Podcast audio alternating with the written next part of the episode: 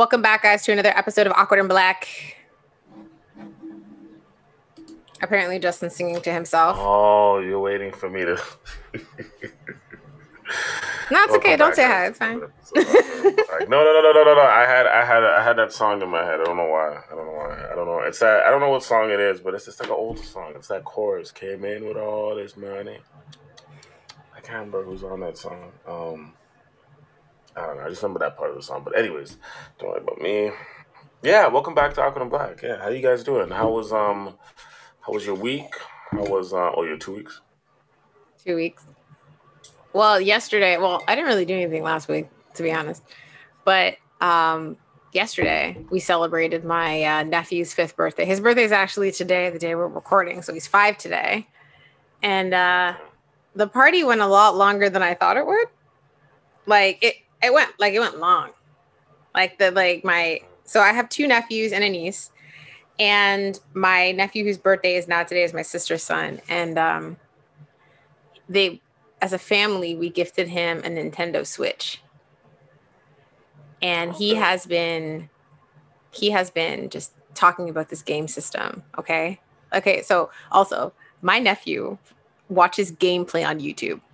So he likes watching like Mario gameplay. He likes the Mario Sonic Olympic. Do that though. Like, yeah, he loves it though. He loves it, and he also watches that Ryan kid. Yeah, and he watches that Ryan kid like unbox toys. So he's super into gameplay. So every time he comes over, he normally comes over on a Friday. And he will say, "Oh, Auntie, can we watch YouTube?" And it will be watching gameplay because he's so into it. And so he was really excited for the Switch, like I was saying. And he kept saying that this is what he wanted, this is what he wanted. He's also really into Lego now too. And I wish that I could have like a photograph or a video of like his face when he opened that Switch yesterday. I thought he was going to cry. He was so happy. Like, he was so excited and so happy that it actually made me feel like really emotional, because he was like, his face was just like, oh, like he couldn't believe that he got the Switch. Mm-hmm. And that made me so happy. And it's like this whole thing. So his party was video games. So he's a huge fan, like I said, of Mario and a big fan of Sonic. And I coordinated to get him like Mario themed cupcakes. So okay. The girl who made them made little like fondant decals of like Mario's face, Toadstool's hat, like the question mark, the star, all that stuff. And then he wanted a Sonic themed cake. So she made the most beautiful chocolate cake, and she used like buttercream icing instead of fondant, and she like sculpted like palm trees and the gold rings that you catch. You know when Sonic is running in the game and he gets the gold rings? Yeah. She like sculpted gold rings and put it on the cake. It was honestly, and I knew that it was Sonic a good cake. It was a great cake. I knew it was a good cake when my 2 nephews literally like scooped the icing off the plate. Now here's the thing. They don't like sweet things. Like, they don't, because like my brother and my sister don't really feed them sweets or sugar. The fact that they ate the icing like that and weren't complaining that it was too sweet let me know that the cake actually was just like perfection. So it wasn't too sweet, but it still tasted good. And that made I was so happy. Like, actually. But his reaction to the Switch, and then my other nephew, he got excited because they have a Switch. And so he's like, "Oh, we can play together now." Cause you know, you can play online with it. So they're all excited because now they can play games together. So when I called him this morning to wish him happy birthday, he was racing with his dad. And then they told me, so they got a racing game. They got the Olympic Mario and Sonic, where they do the Olympics, like they do karate and all that kind of stuff in the Olympics in the game. And guess what else they got? Your favorite game. And they got it for free. Smash Brothers. Yeah. He doesn't know what that is yet, but he's about to. So he really excited. He doesn't know what it is yet, but he's very excited. He was telling me, he's like, "We got Smash Brothers." He's like, "I don't know what that is," but like he's going to play it. So that was my Saturday. But the crazy thing was that, so my Saturday was a late day. So the party was at like 2:00 yesterday. The party ran. I kid you not. I didn't get home till like 1:00 a.m. But my nephew was in bed by now because they were just like playing, and my brother-in-law bought like a new TV, set it up. It's a 65-inch TCL TV. it's a big TV. Like, I looked at it and I was like, that's a big TV. Okay. And the funny thing is they haven't had a new TV in like 15 years.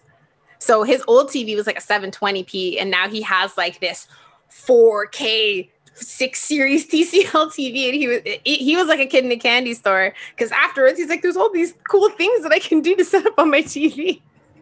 Mm-hmm. It was great. You know, when you get new tech and you're like, oh, this is so exciting. It's when you first get a smart TV. When I first got a smart TV, I'm like, oh, so I can set up Google. I can set up, Netflix right on there and Crave and Disney. And same. It's like when I got the Samsung in my living room. Same. And he was so excited because they haven't had a new TV in forever.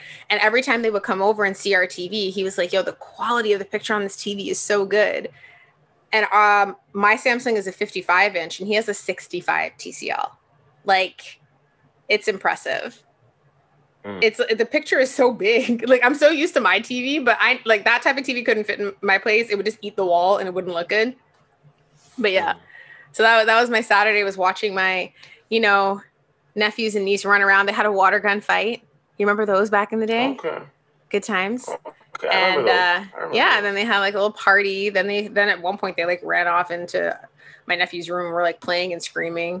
I got to play a few rounds of Hungry Hippo. Me and my niece won like 3 times. Oh yeah, girls team. Here we go. I remember when that game came out. Right? Does it make you feel old? Damn, we old, man. I remember when with the hippos and the mouths and everybody wanted it. I remember board games were like the shit. Like I remember when Sorry first came out. Mm-hmm. Hungry Hippo. Snakes and Ladders was out before our time. Yes, it was, but that's still a fun game. Monopoly was definitely out before our time, but Hungry Hippo, Snakes and Ladders. Well, remember the one where you would press down and the press down on a circle, and it would spin the dice. Yes, but maybe. I'm trying to remember.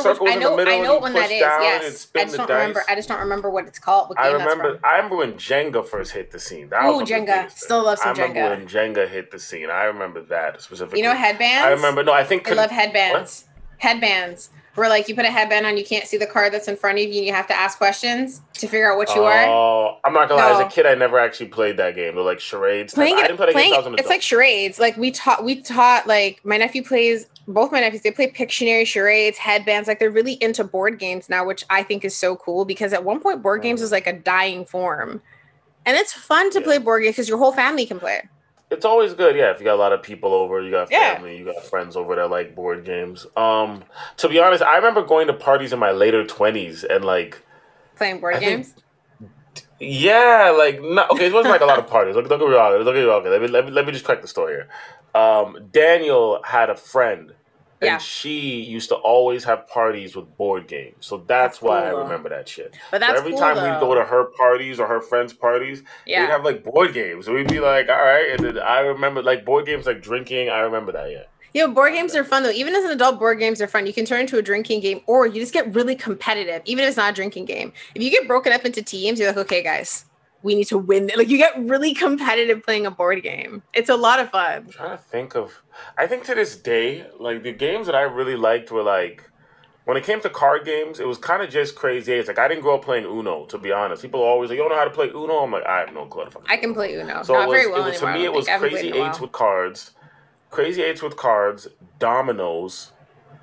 Monopoly. Yeah, those I would say would be my 3. Crazy Eights when it comes to cards, Dominoes, and Monopoly. Those would be like my 3. I will never games that I would play Monopoly with you because of how competitive you and your family are. I like Monopoly.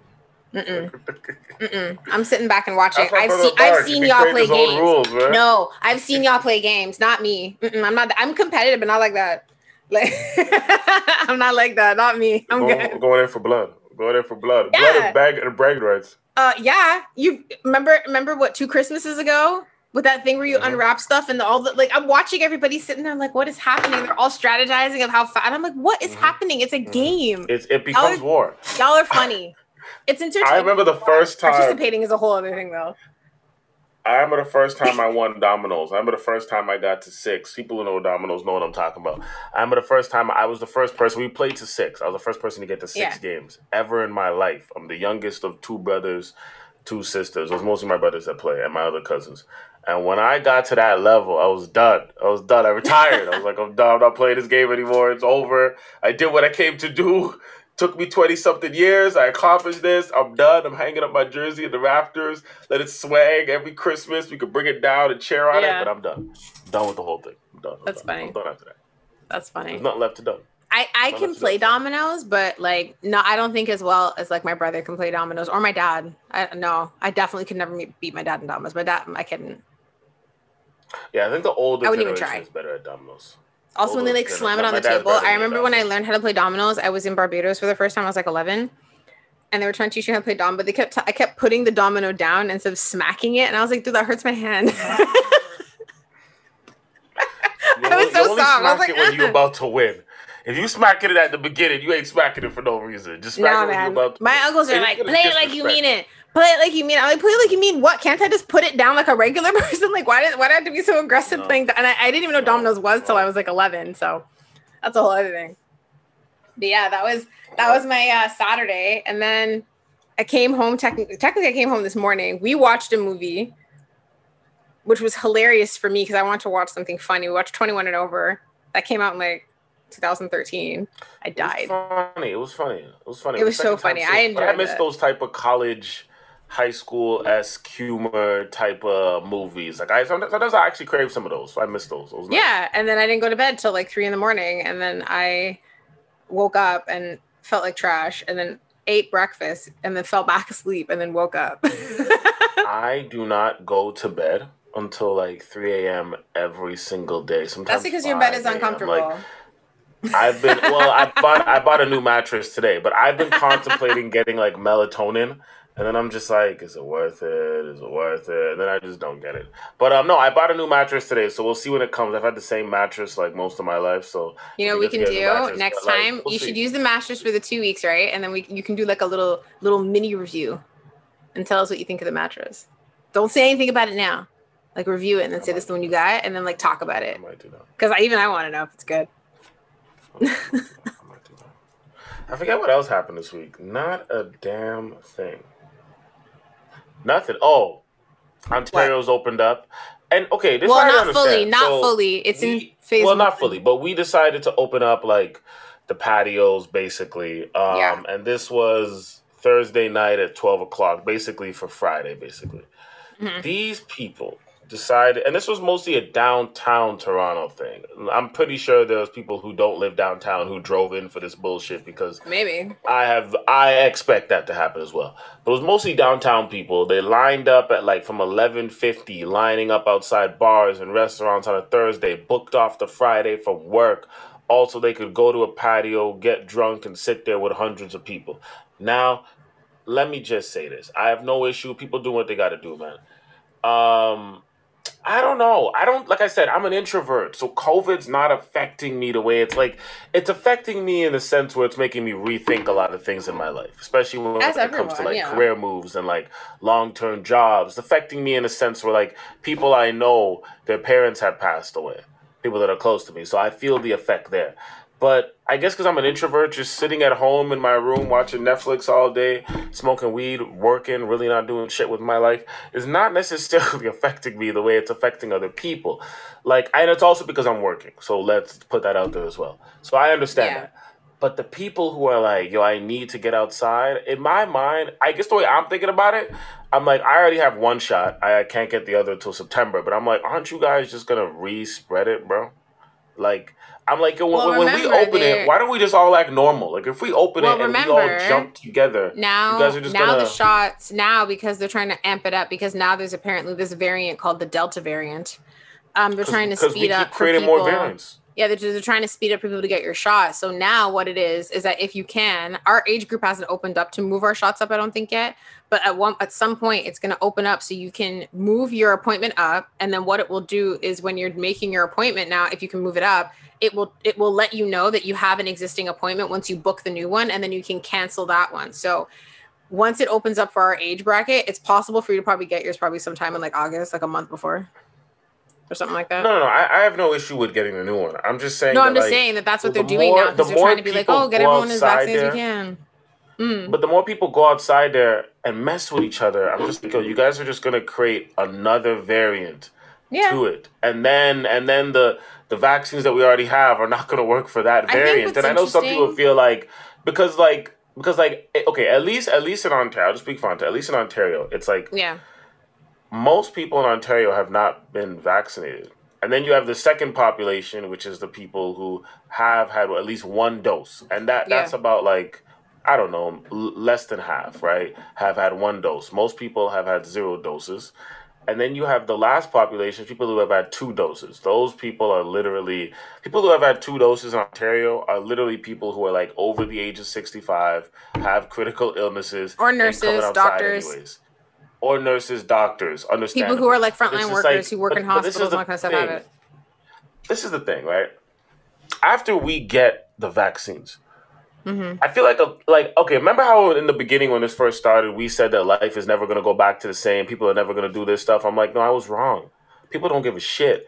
After we get the vaccines, I really think that everybody is going to go back to exactly how they were. People are not going to care. People are going to be in the club kissing each other, doing what they got to do. They're not.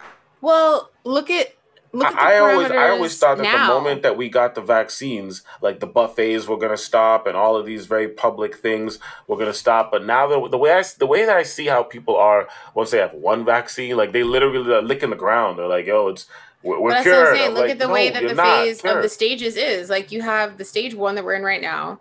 So as of right now, you can gather outside with 10 people outside in a group, as long as you're like physically distanced.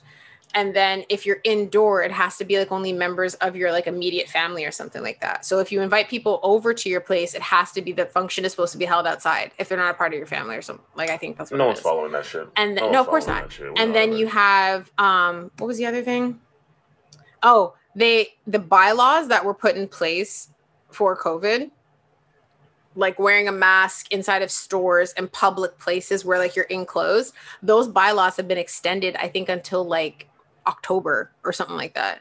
So people are still going to have to wear masks to go into malls, to go into restaurants. And now all the restaurants have up those dividers where you can take it off when you're eating, obviously, but they've extended the bylaws so that they don't expire. I think that, I can't remember if it's until the end of July or if it's October, but they've extended the bylaws to try and give enough time for everyone to become vaccinated.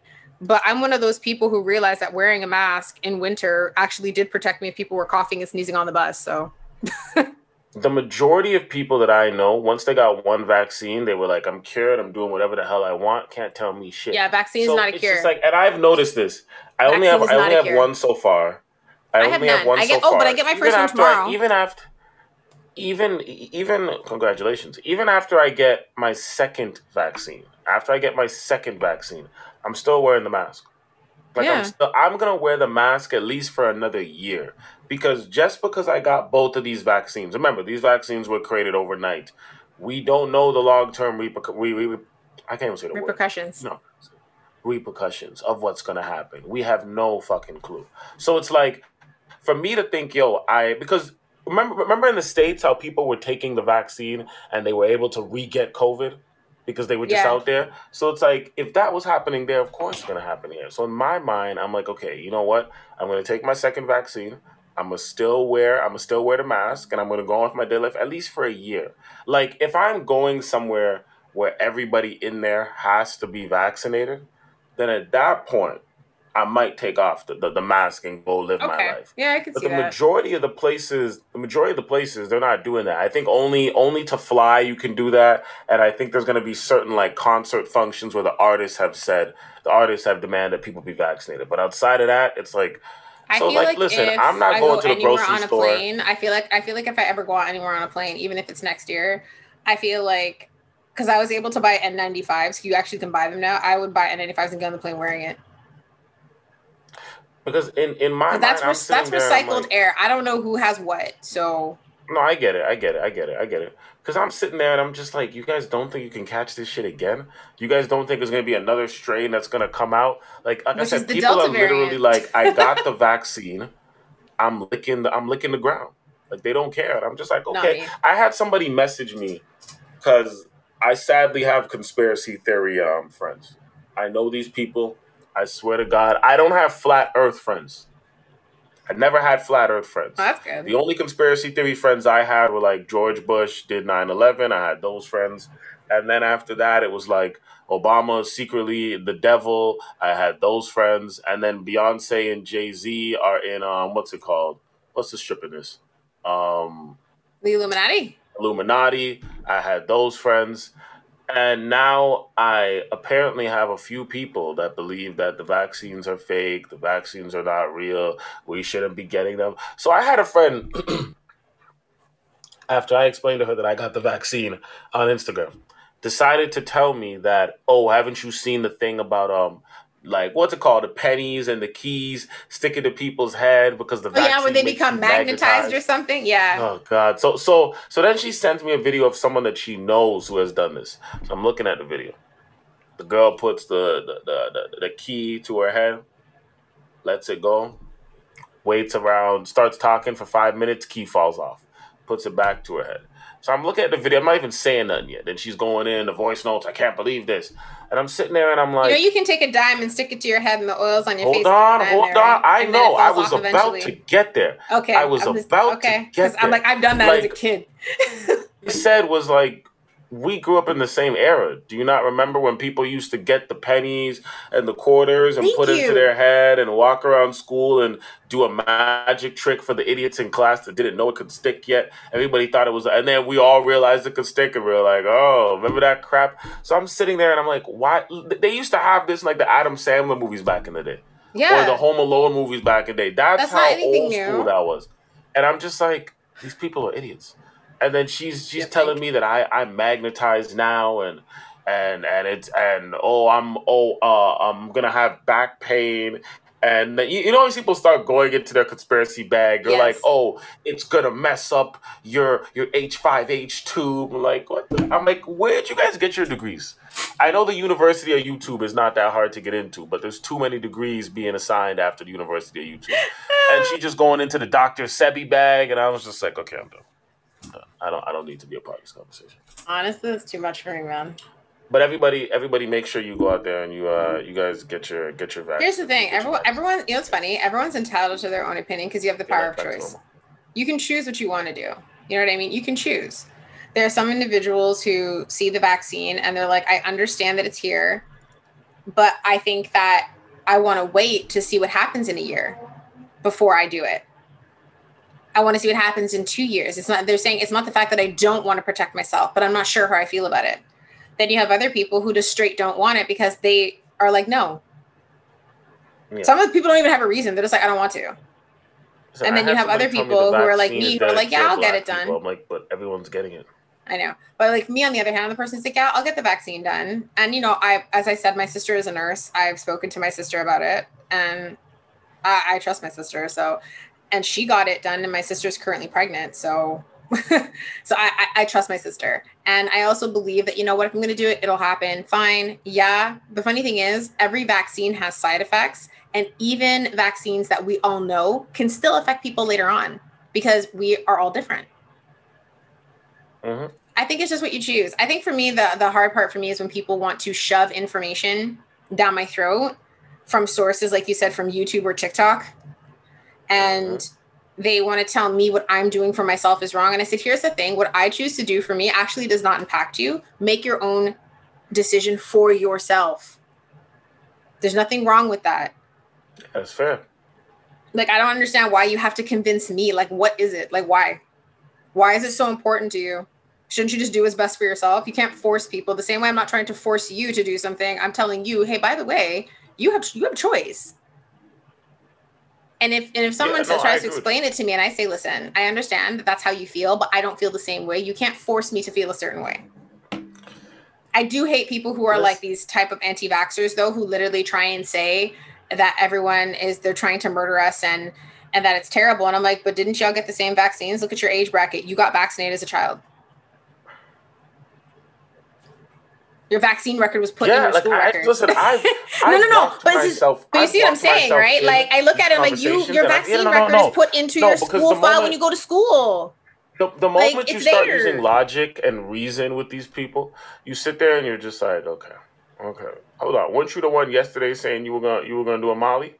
Weren't you the one You know what's in that? Like, come on, man. You've done anything besides weed, okay? And you're talking about the vaccine? Nah, bro. Yeah, I wonder what you're putting in your system from then, okay? Listen, you're entitled to your choice. It's fine. Just don't try and force me to change my mind. Take the vaccine, bro. Like, I don't get what you guys... Like, you guys were just living reckless and dangerously 2 years ago. What do you mean? Just like, what? But, you know, I feel you. I definitely feel you. But you get it. That's why I just don't bother. Yeah. I get into these conversations, I lose brain cells. Right? Can't do it. I'm gonna make sure I go to bed tonight at a decent time. My appointment's at 11:30. Okay, it'll take 2 seconds. I'll give you the vaccine. I know. Which one are you getting? I think they're giving me Pfizer. Okay. I think my thing says Pfizer because it tells you. It's all right.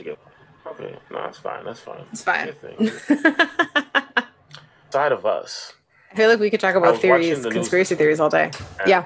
I know. I was watching the news. Don't let me get into my conspiracy theory, man. Shut up these other conspiracy theories. But I was watching the news this week, and I seen what was happening with Naomi Osaka. So from what I understand, she decided to withdraw from the French Open.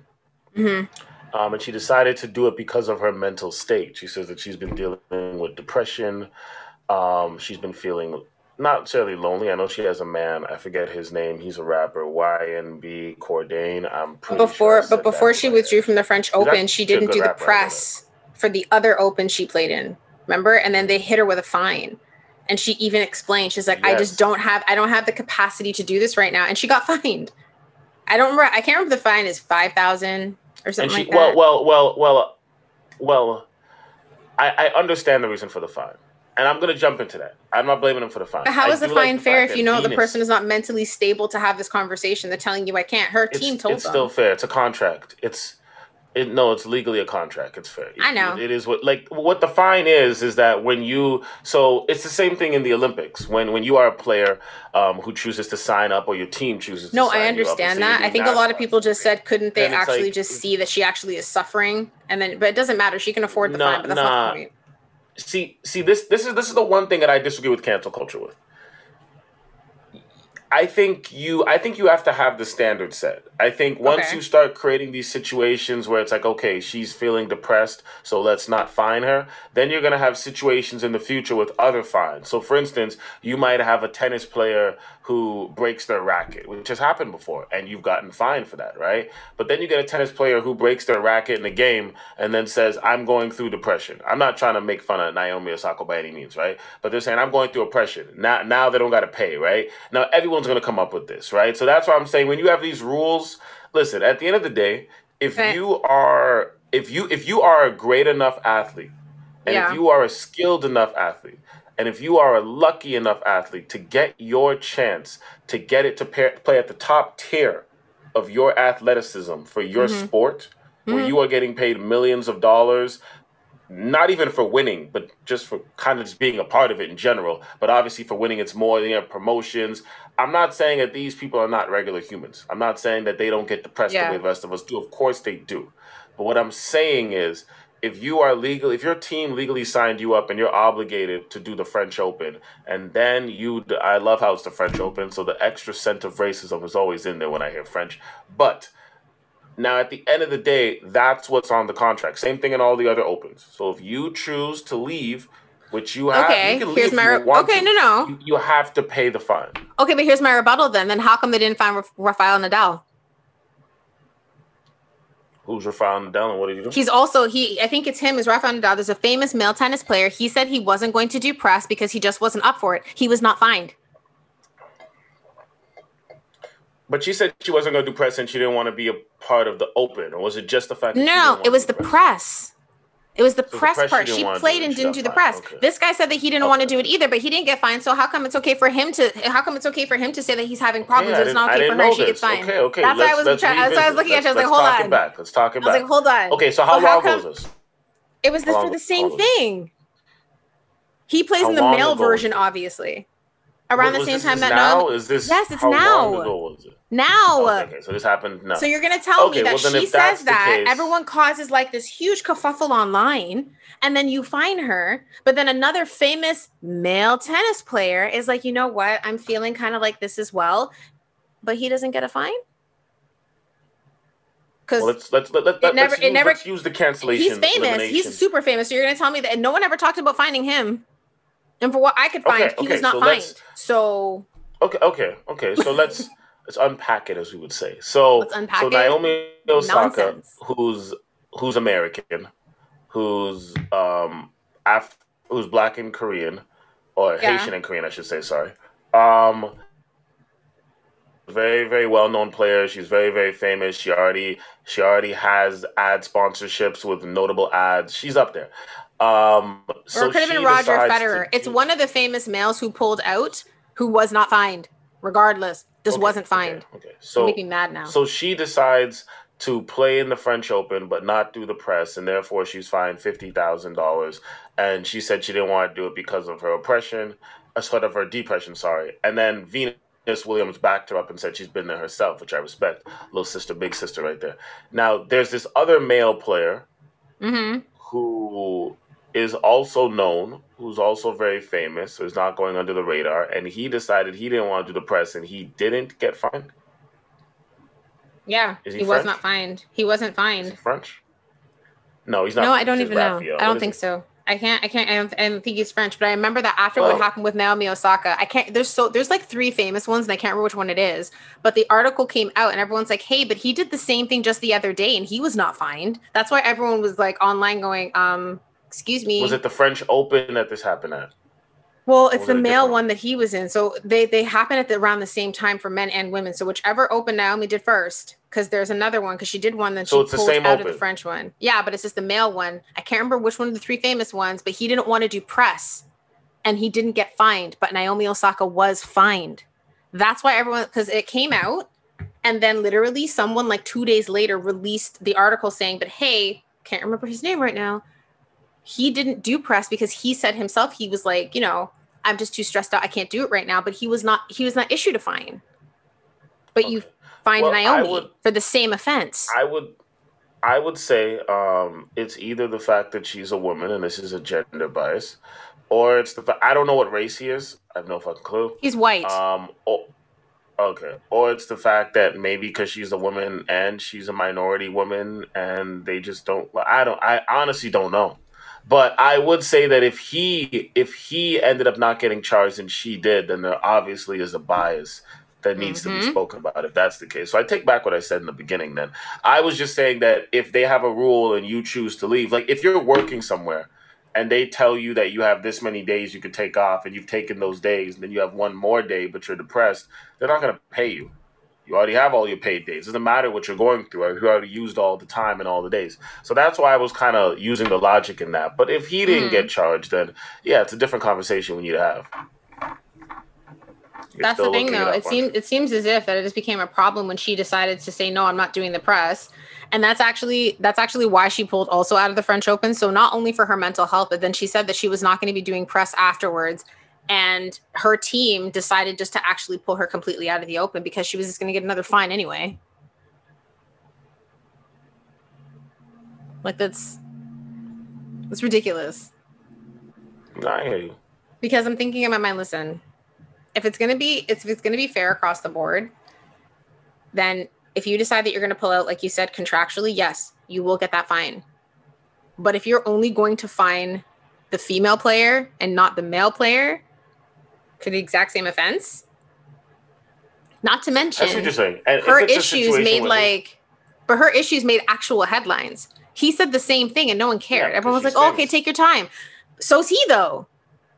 It's okay for him to take his time and to be like to take a step aside, but it's not okay for the woman to do it. It's like, oh, because you're a female, because you have to keep playing that hard so people remember you. Well. No, Naomi's issues made press because she was fined. His issues didn't make press because he wasn't fined. But what I'm saying is she literally said, I don't want to do press. He said the same thing. He was allowed to go off, not be fined. No, I agree. And nothing happened. But then Naomi says, you know what? I can't do this right now. Not only does she get a fine, it makes headway. And the way that they were writing the titles, people were like leaving out the fact that it was due to her mental health and she just couldn't do it. They're making it seem as if that, like, oh, well, you know what you signed up for when you became an athlete. And it's like, wow. Well, you already know the tabloids are gonna do that. That's I know. That's their job. I'm just saying it's interesting because this person, I wish I could remember which of the three it was right now, but it doesn't matter. What matters is the fact that they're just as well known, they are just as famous, and the only reason that theirs did not make a headline is because they weren't fined. Yes, that is true, but they did the exact same offense as her. And they were just like, okay, they were just, oh, you know what, honey? It's okay if you're not feeling well today. It's fine. Her, on the other hand, what do you mean you're not going to do the press? That's ridiculous. Wow. You don't get to treat them differently. I'm sorry. No. So much for equality. Apparently they do. No, apparently they are very like, no, that's happening. It's fine. But this is me just going on my little tangent about the fact that I thought it was stupid. No, I'm proud of her, though. Naomi Osaka should really push for that to be investigated then. To be honest with you, though, I feel like she doesn't even care because she already knows that she's going to suffer some form of discrimination. Well, she's already dealing with depression. I think exactly. This is just so I don't think it's worth it for her, but I will say that for the fact that she's like, you know what? Just add to the depression.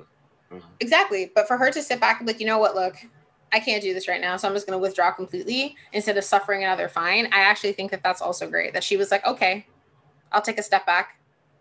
Yeah. To be honest, I don't want to tell her to fight because she seems like she's already in a position where certain things are bothering her. So to jump on her and be like, oh, you should fight, you shouldn't let this slide, it's a little much. Well, I wasn't even saying for her to fight. I was just saying for people to be aware. No. I'm agreeing with you. I think whatever she chooses is the best opportunity for her. But I think it does. This situation does bring up the inequality, whether it's racial or gender bias, that is happening within the tennis organization. Definitely. That's true. It's funny, you know, I love watching tennis. Actually, I prefer watching. Female tennis. Like that. I prefer watching. I feel like the majority of people who watch tennis watch female tennis, at least since the year 2000. Yeah, probably. Yeah, I started watching tennis. Yeah, because I started watching tennis in like 2003, 2004, like the Serena Venus era, and like I would just watch their matches. And I feel like most people I know who watch tennis watch female tennis. Like the stars since the year 2000. I can't really go back to the 90s. I was a kid, but since the year 2000, the stars of tennis have always been female. Yeah. Whether it was Serena or Venus, now Naomi, but even between them, you have that that Russian girl. Oh my God, the one that Serena always goes against. Not Anna Kournikova. They've always been female. Not Anna Kournikova. What is her name? I know exactly what you're talking about, you know. The stars. Oh, it's going to drive me nuts. Because I can see her in my head with her long blonde ponytail, and I just cannot remember her name right now. Like, at least the stars of tennis that are known to people who don't watch tennis, who are marketable who don't watch tennis, are always female. So I don't know a lot of people who really watch male tennis. I think that's why I was so shocked. Like, I'm not shocked when I find out that NBA players get paid more than WNBA because it actually does make sense. Like, men and women support the NBA. They buy the jerseys. They go to the games.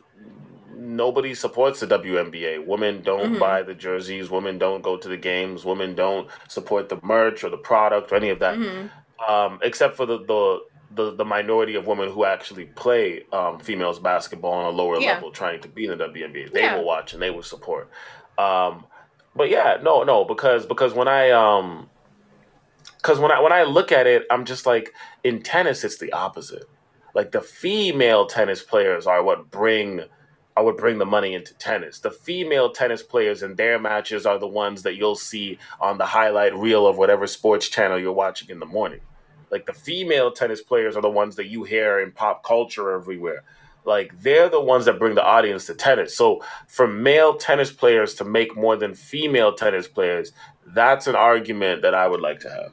Because that's an argument that's a little crazy there. Because for once, in my opinion, mind you, I don't play tennis. Let's take this into case. But in my opinion, as an outsider, it seems that female tennis and the female tennis players are much more known by the general public than the male tennis players. From what I would say. I would agree with that. In my personal opinion. They seem like that's where... Like, because, okay, I used to go to York University. So York University is one of, I think, 3 spots that's a major tennis court for Ontario. So tennis players will come and play at York University. I forget what it's even called, my bad, but whatever. So when I was at York University, every time Serena was coming, it would sell out. Like, I mean, like, the week before, you would see the posters, the billboards. It was always on the weekend, sometimes a Thursday, Friday night. Like, the parking lot would be packed. People would be all through the school. It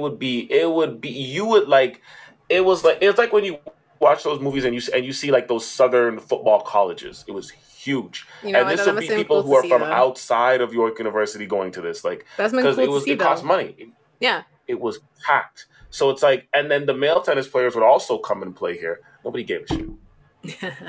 So in that case, yes, female tennis players should probably get paid more than male tennis players, in my opinion, from what I can see. Just a visual aspect of it. That's a whole other conversation about what's going to happen to tennis. Too much. They definitely lead that sport. That's one sport that's one unisex sport where male and females both play. And I agree. I didn't start watching tennis. I didn't start watching tennis until Venus and Serena were playing. Yeah. That's when I started watching tennis, and then I got really, and I didn't actually realize how difficult it actually is to play tennis until I watched it, and then I wanted to play tennis because me and my little self was like, I'm like Serena Williams. No, I'm not, but I like tennis. I idolize both of them. I thought to see them play, and also too just the amount of power that Serena had. I was like, wow, she's strong.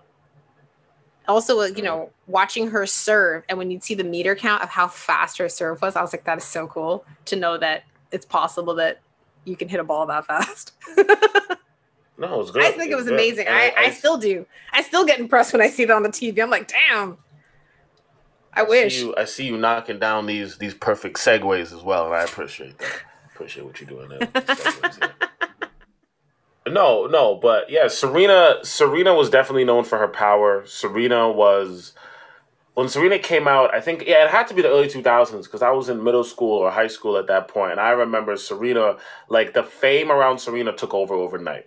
Mind you, I went to a high school that was, had a large black, I don't want to, maybe majority, minority, at least half the school was black or more, so... yeah, it definitely took over overnight. Serena was the household name, literally. Serena and Venus were household names. I remember when I was younger, Serena was literally in every hip-hop song imaginable. Like, everybody had lyrics about booty being compared to Serena, or a body like Serena, or my girl look like Serena, or chocolate like Serena. Serena, Kelly Rowland, and Lupita. Lupita's very late to the game, but Serena, Kelly Rowland, and Lupita, I would say, would be like the 3 dark skin. When you think of like the image that dark skinned women love, like the dark skinned woman goddesses, it was Serena. Kelly Rowland was the OG, and then it was Serena, and now it's Lupita. So it's just like Serena has been like a standard for like dark skinned beauty. Or Serena's body has been like a standard for like black women in general. Like, Serena's really been put on a pedestal, and this is why when I seen this article, actually I've seen this all over the last 2 weeks actually. So who did the photo shoot actually? Let me start it off from there. That's the thing. I don't know who actually the photo shoot was for. I've seen the article, but they, like, it doesn't actually fully list it out. But that the funny thing was, I learned about the picture through you because I didn't actually know that this picture was even going on. You're like, oh, did you see this? And that was when I had to go, like, look for myself. But the photo since then, I believe, has been deleted. And it doesn't actually say who was, it actually doesn't say who did the photo. It just isn't a now deleted photo. Pardon? So basically what happened was, no, I hear you. Basically, what happened was Serena did a photo shoot, and the photo shoot came back, and it looks like Serena's bleaching. So Serena's been accused for bleaching. Everybody in the black community, on every podcast, on every YouTube show, everywhere I watched over the past 2 weeks, you know how Black Twitter will take one topic and just run with the shit. Yep. So it was like, Serena's bleaching, Serena's bleaching, Serena's bleaching. So then I was kind of watching it on Vlad, and I kind of had the same opinion as Vlad, because I was kind of just like, I don't see, and I know the Black community, we like to attack people right away. Shoot first, ask questions last type of thing, and I'm aware of that. So I had to sit back and really digest it. So I saw the pictures. Does it look like Serena was bleaching? Yes, it does. Is it that she's bleaching? No, it's not. No. What it looks like is it looks like whoever did the makeup for Serena. I don't know if it was her people, because it was the magazine or the publications people that did the makeup. And this is what happens sometimes when you don't hire Black makeup artists. I don't know if the girl was Black, but by looking at this, I can speculate she was. So when they did Serena's makeup, it looks like her face literally looks like Halle Berry, and then her neck and everything else looks like Serena. It looks like a clown face. It looks stupid. Yeah, it's weird. Now, I have said many, many times, especially when I was younger, I used to always say this. The one thing I hated growing up is when I saw like dark-skinned girls with like light makeup. I never understood that. And especially when I would go, especially when you're at the club and the club lights come on after and you see someone's face and neck is two different colors and you're like, oh, bro, like, it was a lot. It was a lot. I'm not going to lie. But it is what it is. And I, as you told me back then, before Rihanna and all this, they didn't have certain foundation for certain women who were dark. So that was probably the only makeup they could get. Understandably. Half now, the time Serena's they look gray. They look ashy. They look pale. They didn't have the proper foundation. It was terrible that it didn't exist. Trust me. Now Serena is bleached. No, Serena is rich. There's also, you also have Rihanna's makeup brand out there as well. So I'm looking at it, and it looks like somebody did the makeup bad. But the part that bothers me is it looks like Serena's man was there, so I'm guessing he looked at her and thought it was okay. And Serena also had the chance to look at her makeup because you do your makeup in front of a mirror. Look at a mirror. So I'm pretty sure Serena had the opportunity to see what the hell she was looking like.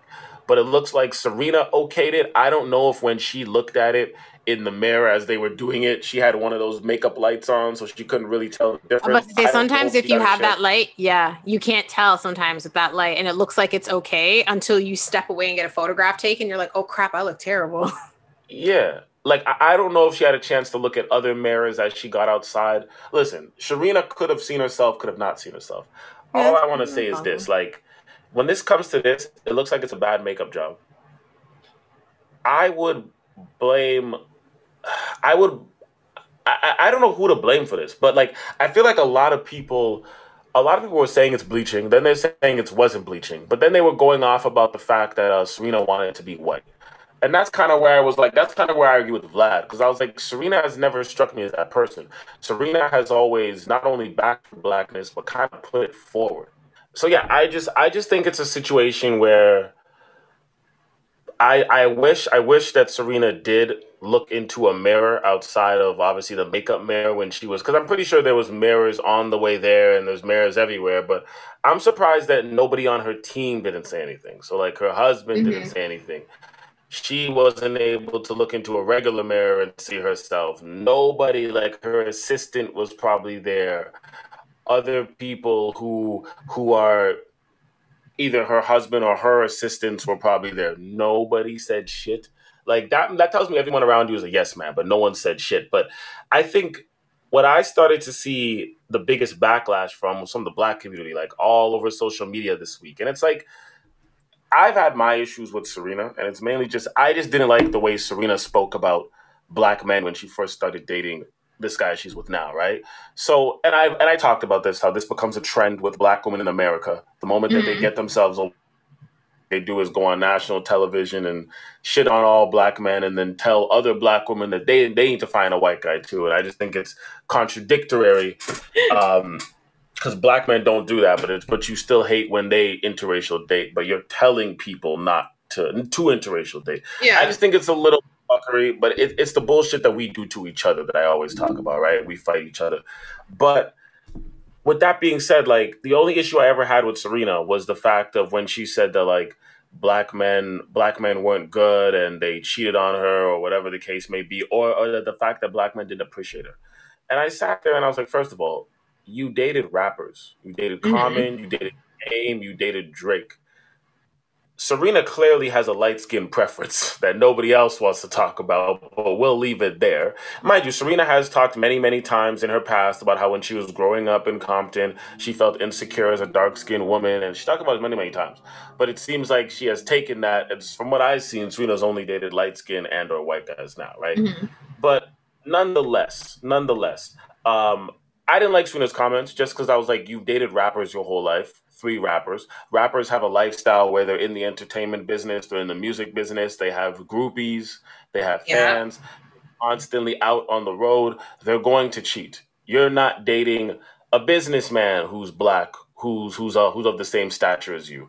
You're not doing that. Now you're dating the white business guy. But that was my concern. And my issue was, how are you going to compare somebody who grew up in an upper middle class family, who went to an Ivy League school, who is now a reputable member of our society, who owns and operates a company, to somebody who made it rich when they were 18 off of rhyming words together? That's true. Who lives a life where there's salacious women around them all. They're like, it's non-comparable, right? But, and, you know, I can go on about this ad nauseum, but you get my point. But I would say that even with that being said, I don't like the way that the black community has been getting at Serena, because I've never questioned Serena's blackness.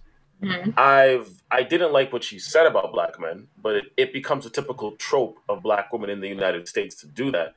But I never questioned her blackness. Serena has always put her blackness forward. As I said in the beginning, she's always been seen as like one of the three pillars of dark-skinned womanhood, whether it's her body or just her in general. Serena's body and beauty has always been glorified in hip hop, and Serena has entertained that shit, of course.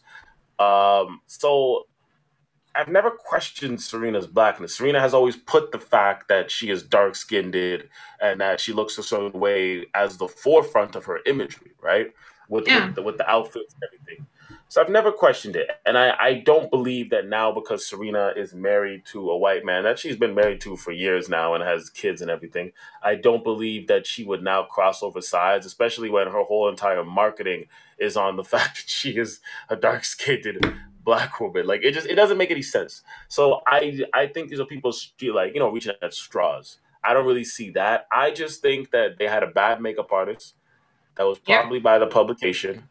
And nobody on her team told her anything, which I think is a bit faulty on that side. And even after, when she got the photos, like, she didn't ask to get that edited or nothing, but that's just my opinion. When you sent me the photo and I looked at it, I just thought to myself, who did her makeup? It was completely... I love makeup, but looking at her face, I'm not going to lie, Serena looked like one of the characters from White Chicks. That's actually what she looked like. It was bad. And then I was trying to figure out what happened. Then I found out that, the image had been deleted and now there was this. So then I saw this article, and that was the article that I sent you. And they were showing like a side-by-side comparison. And this article was actually defending Serena. And then Serena had posted a photo with her husband. And then I was like, it was just bad makeup, bad lighting. Because it was like, because the makeup was so light, and then they had studio lights on her, it just washed out her face. So the makeup was already bad. Even the picture you showed me where they're outside, where they had the sunlight, the makeup's bad. It still looks bad. I'm not saying anything against them. I'm saying the first image that was released, because the makeup was already terrible, and then you have on this super bright light, it made her look bad. It made this look even worse. Then when I saw it with her husband, I was like, okay, so obviously the makeup is still bad, but now there's no bright light, it's just daylight, but it still didn't match. It still did not match. And that is fine, but I never once for a second thought that Serena was bleaching. I was just like, it looks like someone picked a foundation shade that was literally like 8 times too light. Like, Serena bleaching didn't even hit. It didn't even hit my brain space. I thought people were actually criticizing her about the makeup just being bad. It was afterwards when I saw the bleaching comments, and I was like, wait, what? Like, that confused me, because I said, I do not think that for a second, because she is so proud. So about the way she looks. Bro. So I couldn't believe it. Though when I actually saw what she looked like, I was like, wow, that's a terrible photo. The one with her husband isn't any better, but it's better than the one that they put out where she just looks like she's on the cast. She was on the cast of White Chicks. It looked bad. It looked really bad. And I'm mad that nobody on her team who said was anything. Around her didn't say anything. Like I'm wondering, did she have a final say? I don't want to. I'm kind of mad that her husband. You're mad that her husband didn't say anything? I'm sure. What if he thought it looked fine? I think that's the part that somebody mentioned that, like, why didn't her husband say anything? And I was kind of like, okay, I tried to look at it from devil's advocate side. Yeah. I was like, okay, you got to look at it this way. Like, I think it's one thing when you guys are of the same culture and you can be like, because men in general already don't want to comment on their woman's appearance, whether it's with clothing, whether it's with makeup. Men in general tiptoe around that. Even if they may not like what their woman put the makeup on or is wearing, they regularly won't say anything. They'll just be like, okay, because they know that it's just going to create other issues. So imagine a woman of a different race, and now you're trying to tell her, like, hey, I don't think the makeup matches your skin. Like, it's more convoluted now because it's like you don't know how makeup is done in this race. You don't know if what she's doing is something that she wants to do. You don't know. For instance, if I was dating an Asian woman and she decided to do the geisha shit, I might be like, but it would be hard for me to tell her that. I'm not of that culture. I just, like I said, it's a hard conversation to have. So I think as a man in general, you already don't want to say anything about the way a woman's dressing or her hair or her makeup, those three as a whole. And then as a man of a different race to come in and make a comment about the fact that the makeup is too light for you, I can get why. If I was him in his predicament, I probably wouldn't have said shit either. Or you know what I probably would have done? I probably would have reached out to somebody on her team and said, "Can you go talk to her about it?" I probably have a good relationship with and bumped, because at the same time, even though I wouldn't have said anything, I wouldn't necessarily want her to go out there and take the picture if I thought that she didn't know. So I'd probably talk to somebody else on the team and be like, oh, how do you feel about the makeup? Do you think she knows that? Like, but I probably wouldn't jump in there either. Like, I understand why he wouldn't jump in. I could understand. Okay. It makes sense. I would just love to know who was around her other than him who didn't notice that there was something wrong with it. Oh, there was lots of people. Well, this is what happens when you're rich. When you're rich, you have a bunch of yes people, right? They don't want to. They just don't want to say anything. They just don't want to say anything. Well, it looked terrible. Go out there and be a jackass. It looked fucking horrible. It looks. Speaking of things that do look horrible. So Monique was commenting this week about, she put a video up on Instagram. I don't follow Monique. I don't really care for Monique. When I was younger, I used to watch The Parkers because The Parkers would come on right before Girlfriends. I was a Girlfriends fan, so I would catch The Parkers like that. I would watch The Parkers. I thought The Parkers was entertaining. I actually did think, I'm not sure if I watched every episode religiously, but when it was on TV, back when I was in high school, I thought it was pretty entertaining. I thought Monique was okay. I remember she had the movie about the fat girls and she went to Africa and found a man and all that. And I thought Monique had a thing there. I thought she was representing the big girls. She's always talked about cleanliness and keeping herself well put together. So Monique's always been on that trope. So it wasn't a shock to me when Monique came out and started talking about the fact that she doesn't like bonnets. That's right up Monique's alley. Monique's always, as a big girl, Monique has always commented about the fact of, like, women taking care of themselves and proper hygiene. And, you know, she's one of those old women who wants to tell younger women how they should be and how they should talk to their man and how they should organize themselves. And, you know, Monique says, yes, daddy, to her man. So, you know, Monique's been a part of that patriarchal, let's bring back the conservative ways of being in a relationship bullshit. So none of this is shocking. Monique telling women how to dress and what to wear. This is who Monique is. Now, with that being said, when I watched it, Monique was talking about how she doesn't like when women wear bonnets, and she went outside and she thinks that bonnets is something that should be worn in-house, and she thinks that black women in the community are losing their essence that made them special of when they used to come outside dressed in their Sunday best every single day. Here's my opinion on this, okay? Okay. As a black person, I grew up with that mentality. You always have to come outside in your Sunday best. You always have to be dressed to the nines because you never know who will see you. I think we're all raised with that mentality across the board. And I get it. I get it. I don't conform to that mentality because I think that mentality is the predecessor to the materialism that exists within our culture. The fact that people, as we get older, will spend hundreds, if not thousands of dollars on sneakers, hundreds, if not thousands of dollars on jewelry, hundreds, if not thousands of dollars on bags and clothes of luxury clothing that they can't even pronounce, nor like it just, it's excessive with us. And I feel like a lot of these people don't have enough money to buy this. And sometimes their closet or the car they drive costs more than the place they live in at. And sometimes it you're not really helping anybody if you're just buying materialistic shit, but you live in your mama's house, or you buying materialistic shit, but you're renting, or you have a car that costs more than the place you're renting. It's just stupid. It makes no sense. So I'm not really a fan of that. I grew up with that mentality. It exists in the church heavy. I went to a church where you had to dress up on the Sundays. I grew up with that mentality. I'm not a fan of it because I can see where it leads to. Now, with that being said, when Monique's talking about people shouldn't wear bonnets outside, now, I had to think about this for a second. And I know you have your opinion waiting. Now, bonnets to me, and this is the way I'm thinking about it, so I just want to clarify this with you. Bonnets to me is the same thing as what I would look at a do-rag. A guy puts a do-rag on to either keep his braids intact so it will last for the full week or 2 weeks, or he keeps it on when his hair is lower to hold his waves. Sometimes you have a mid-haircut, he may keep it on as again just to make sure his hair is still soft. So a do-rag is basically for the sole purpose of keeping your hair soft and moisturized, right? So it doesn't break. Now, when we were growing up, people wore do-rags outside. I wore do-rags outside. Thank God that style ended. I look back at it as a grown man now, and I'm like, nah, man. Like, when I see a nigga with a do-rag outside, I'm like, you really don't give a fuck. You don't have no job. You ain't going nowhere. You don't give a fuck. If you walk outside with a do-rag, especially some socks and some house slippers, I know you don't give a fuck. I know you're like, fuck it, I'm unemployed. I don't care. I get that. I understand that conversation. Now, I personally wouldn't wear a do-rag outside at my age. When I was younger, yes. Do I stand on people wearing do-rags outside? I'm not going to tell people what to do.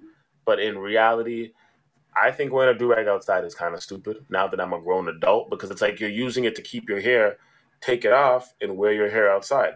Now, people wearing bonnets. Now, when I was in school and when I was coming up, girls used to wear head wraps. They still do. Colors to match their outfits, or just different head wraps. Of course. I don't think I've ever seen a girl wear a bonnet in public. Like, I had to really think about it, because I know my boy DM was going in about the bonnets, and I was like, I don't think I've ever seen a girl wear a bonnet in public. Personally, I've seen many girls wear head wraps of different colors, the African style head wraps to the regular Caribbean style head wraps. I've seen people wear lace fronts and wigs and all of that, but a bonnet, I put on the same level as somebody with rollers in their hair, like where you would see in 90s hood movies. Like, let me say this. I think the only time I've ever seen somebody wear a bonnet outside is, like, I've had situations where I was going to the corner store. So the corner store is where you might go to get your gas, you might go to get your chips, your whatever. I've seen people at the corner store come out of their car or walk across the street from where they live in their bonnet to grab something. But I've never seen nobody at like a mall or even a strip mall or anywhere like that with a bonnet on. So if that's what's happening in certain states, then I know it's not my place, so I'm gonna let you go right after this. But I would agree with Monique not to wear the bonnet outside. I would agree with it, but I know it's not my place, so go on. So I've worn a bonnet most of my life. Like when I was a kid, first it was a stocking to keep my braids. I had a stocking too before the do-rag. I remember that. Yeah, and then it eventually led to a stocking and a do-rag, because then I slept so rough that it was to keep the stocking on my head. And then I got a bonnet when I was like a teenager, and it was silk. Like it looks like a silk shower cap. That's actually what it looks like, because it has like the trim here and you put it on. And to me, a bonnet is meant to help protect your hair so it doesn't, because, you know, pillowcases, unless you're sleeping on a silk pillowcase, your hair will break. But also if you have like twisted, even my twist, I sleep with a bonnet on because I twisted my hair, or if it's in braids, or even if I have in like crochet braids, something like that. I put a bonnet on so my hair is not tossing all over the place and unraveling, getting fuzzy. When I moisturize my hair, it's meant to help maintain the health of my hair and the integrity of my hair. I've never worn my bonnet outside. I have worn head wraps outside where I have my head like a particular head wrap that looks like a headband. I have another head wrap that covers my head entirely and then I twist it on the top, or even the head wraps where you kind of tie them in the front and they sit like it's a head wrap and a bonnet are two separate things to me. I personally would not be wearing my bonnet outside. First off, it's actually meant for sleeping. That's the point of the bonnet. Sometimes I wear my bonnet in my house if I'm not going anywhere, and I'll keep it on all day because I'm not going anywhere. And if I fall asleep on my sofa is not made out of silk. So then if I'm sleeping and I'm moving, my hair is not catching, it's not getting ruined. So I agree that no one should be wearing their bonnet outside unless, you know, I don't know, you just got your hair done and you're going home and it's raining. Like I actually can't even think of a reason why you'd actually have it on. And now they now make waterproof bonnets that are shower caps, because if you have in crochet braids or braids or whatever it is, because your hair is so, there's so much more hair that you need something bigger to put on your head. And I get that. Like if you just got your hair done and it starts raining, I get why you'd probably put it on at that point, because you're like, listen, I just got these braids done. This is not happening. That. Like I get that. Yeah. Like that's actually more of a severe case because you just got your hair done. But if you're just like going to the grocery store, or even just out. I was raised that when I leave the house, not only do I have to dress well, I have to smell good. Like that means I've showered, I've lotioned, I have on some type of scent, mm-hmm. I have on a proper outfit. I even have on accessories. Like I look like I'm put together mm-hmm. at all times. Like that's just how I was raised, to always look nice. So I would assume that that's what she's talking about, to like present yourself the way that you want to be perceived, and like, you know what I mean? I don't really understand that. I personally would not be wearing my bonnet outside. Head wraps, hell yes. Wear them all the time. Love them, especially when I don't feel like doing my hair. They're great. Or if I'm trying to give my hair a break. Like manipulating your hair to twist it, put braids in, crochet braids, single braids, anything to manipulate your hair. It puts a lot of stress on it after a while. And sometimes you just leave your hair natural. You will smooth it down. You'll put on a cap and you'll literally only lay your edges, and then you'll put on like a headscarf and the rest of it's protected, and you put on a headscarf or head wrap. It looks like your hair is done because your edges are laid, but everything else you're like whatever. Or sometimes you don't even do your edges, you just cover the entire thing. So I'm okay with that part, but I would not be wearing my bonnet outside. No, never. Because I don't view it like that. Yeah, I agree with Monique. Again, I'm not out here telling people what to do. I didn't know people was wearing bonnets outside. I'm not even talking about Monique at this point. I just like for her to say it, because to me, Monique is a little bit much for me in mm-hmm. certain aspects. So like, I'm not even thinking about her. Much for all of us.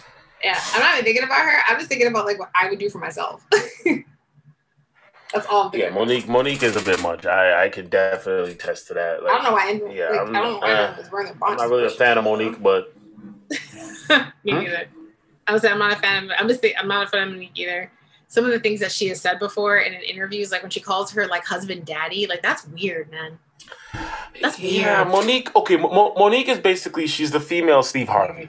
The same way Steve Harvey takes it upon himself to be like the leader of black men and teach black men how to wear a suit and how to act and how to financially take care of a woman and how to make sure her feet don't touch the ground and you have to be like this and be like this. And then he contradicts himself and talks about how he was once broke living in his car until his 30s, but he's telling other men they need to have it at 22.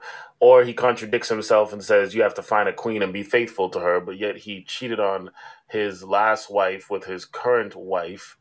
And it's just the contradictions just keep running off the table. It's like the same thing as Monique. And I said this before on the podcast that like the people in general and the people who become celebrities. Yeah. And then take it upon themselves after they become celebrities to become like the moral standing of black culture and inform black people how to act, how to talk, what to do. It always backfires on them, from Bill Cosby to Steve Harvey to Monique. And that's why I just don't respect that. You got to let people do people, man. You can't. It's 2021. You can't get everyone to be uniform. It's not going to happen. But I know people are wearing bonnets out here. I get it. But at the end of the day, it is what it is. Yeah, I guess. But I didn't know that though. But damn. I think was it you who brought to my attention that so the Rugrats are is it a live action film or is it a cartoon? It's like one of those like you know when they it's like I think it's gonna be like the Muppets. I think it's okay. Live action, but I actually you said so. You sent it to me, and I was kind of confused. I was like, "Wait, are they re-released?" Because at first I thought the cartoon was coming back, and I grew up on the Rugrats, and I probably still watch it now because I rewatched Recess. Like, I would probably still watch it. I thought that the cartoon was hilarious when I was younger. I thought that's what I did as a baby. I thought that I had all my baby friends, and we just like did nonsense. So I just don't remember. It's like when I used to say Baby Geniuses. I said, "Oh my God, was that me?" Anyway, so when you told me this, I was like, "Oh, that's cool. They're bringing it back." And then you explained to me that I can't remember the name of the mom for the life of me, but she was the mother to the twins, right? And you're saying I can't remember the name of the mom. Now they're bringing her back, but now she's like a single independent mother who is like a lesbian. See, is that what it is? Is that because she had a husband in Rugrats? She had a husband in Rugrats. That's what it is. But she was the only other. So. In Rugrats, there was three husbands. There was Tommy Pickle's dad. There was Chucky's dad, and then there was the other dad who was married. The dad's name was Howard. Yeah, he had the twins. So what happened was, like, Tommy Pickles had a mom, Chucky's had a mom, and then the twins had a mom and a dad. Now, the mom of the twins was always a bit like boyish back then. If you remember, she was always Betty. In the workout gear. I just looked it up. It was Betty. Yeah, she was always in the workout gear with the headband. She had a very raspy voice. So, mind you, this came out in the early 90s. I used to think she was a fitness instructor on the show, actually, when I was a kid. That's what I thought. Nobody really thought she was gay. We just kind of thought that she was the fitness instructor, and they were playing on the fact that she was more manly. But I think at that age, as a child, I never thought that the mom was a lesbian. I never once thought that. Yeah. But I could see why people would think that. I'll put that out there. But I think, again, this is, you know, Disney and other movie properties, you know, and I'll say this. I don't want to say they're bending to woke culture because we're all part of woke culture, right? I'm liberal too, but what I'm saying is I think that there's a way, and I've said this a million times, I think that there's a way to naturally put in these characters without making it like an after-school special.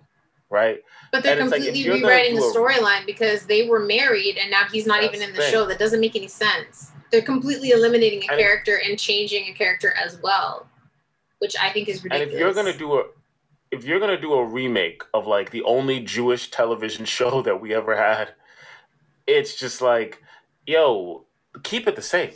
That's why I don't get. It's just like when I saw the mom, I never once really thought about that, but I could see where you would think that. Like, I'm not, it's justifiable. No, I get it. It's just but what I don't get is like, it's supposed to be a movie, right? So it's like, so in the original movie, all of the kids had two parents. Now we have, and I understand this was the era of the nuclear family. So now we're reinventing the movie, and two of the kids have two parents, and the other parent, and the two twins have one parent, and their mom is gay. Like, I get it. I get what you're trying to do. I get you're trying to be inclusive to all of the gay kids or all of the kids growing up with a gay parent growing up. I understand all that.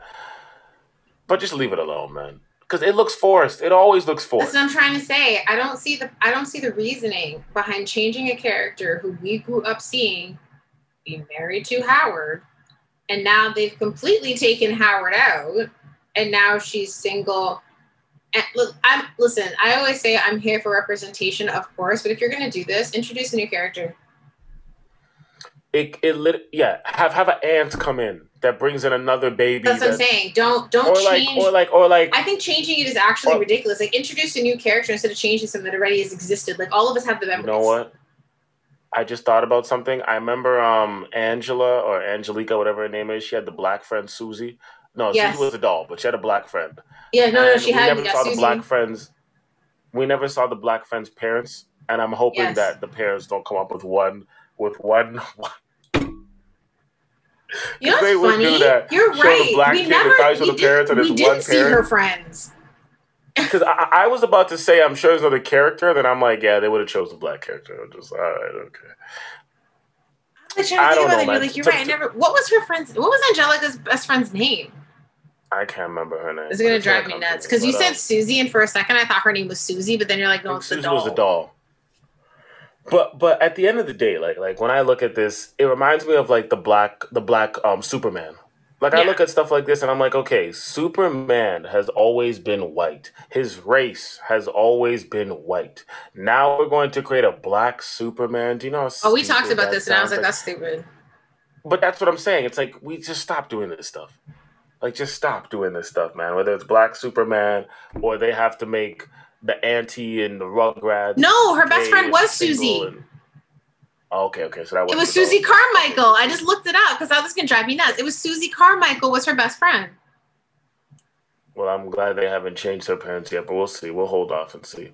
Yeah, because the person who did her voice was that light-skinned woman who does all the voices. She did Codename Kids Next Door. Yes. She did all the voices. Oh, my God. And she's actually a really famous voice actress, and I just can't remember her name. Isn't she an actress as well? Yeah, she is. I just can't remember her name right now. Isn't she, She was in... I could be wrong. Isn't she in A Different World? Isn't she Frenchie from A Different World? Maybe. It is. Yes, I think you might... She's like a famous voice actress. Yeah, she's a famous voice... Yeah, she's a famous actress from it. Is her name Frenchie? I can't remember. I have to look it up. It is her, because I saw some special with her on it, and they were showing all the voices that she's done. She's a lot of voices. It is her. It's the girl from A Different World. I'm not sure if I'm cheap, but it's the light-skinned girl as you go from A Different World. It's her. Yeah. Cree Summer? Yeah. Cree Summer. It's her. Cree Summer. Okay. She's in A Different World. Cree Summer's A Different World, right? Yeah. That's why I looked it up. She played Winifred? Yeah. I remember, because I remember her voice. She had the same voice. That voice is recognizable. Is it raining near you? Whiny. No, not near me. I still got the sun out. Thank God. It just started raining down here, and I think that's why we're having technical difficulties. That sucks. I mean, it ain't raining for once. Usually I get the rain first because I'm more north of the city. That is so funny. Now that I know that. But now I know that Angelica's best friend's name is Susie Carmichael. Now I got to see what's going to happen. They need to stop ruining my childhood, man. Just leave it alone. I know, that's what I'm saying. I don't like it. But okay. Well, let's get into this next topic that you... Mm-hmm. So I want to talk about this for a very... Okay, so yes, Ontario, as we talked about earlier, Ontario is slowly opening up for like in stage one. So there was a trip. So there's this clothing brand. They're not a clothing brand. They're actually a clothing company who have like their own clothing, but they also carry a bunch of brands. They're called Revolve, and they're American. They decided to have a brand trip, and the brand trip was to Bermuda. Now, I'm thinking, okay, you're going to Bermuda with a bunch of people. There were influencers from Canada. There were influencers from the States who were at this.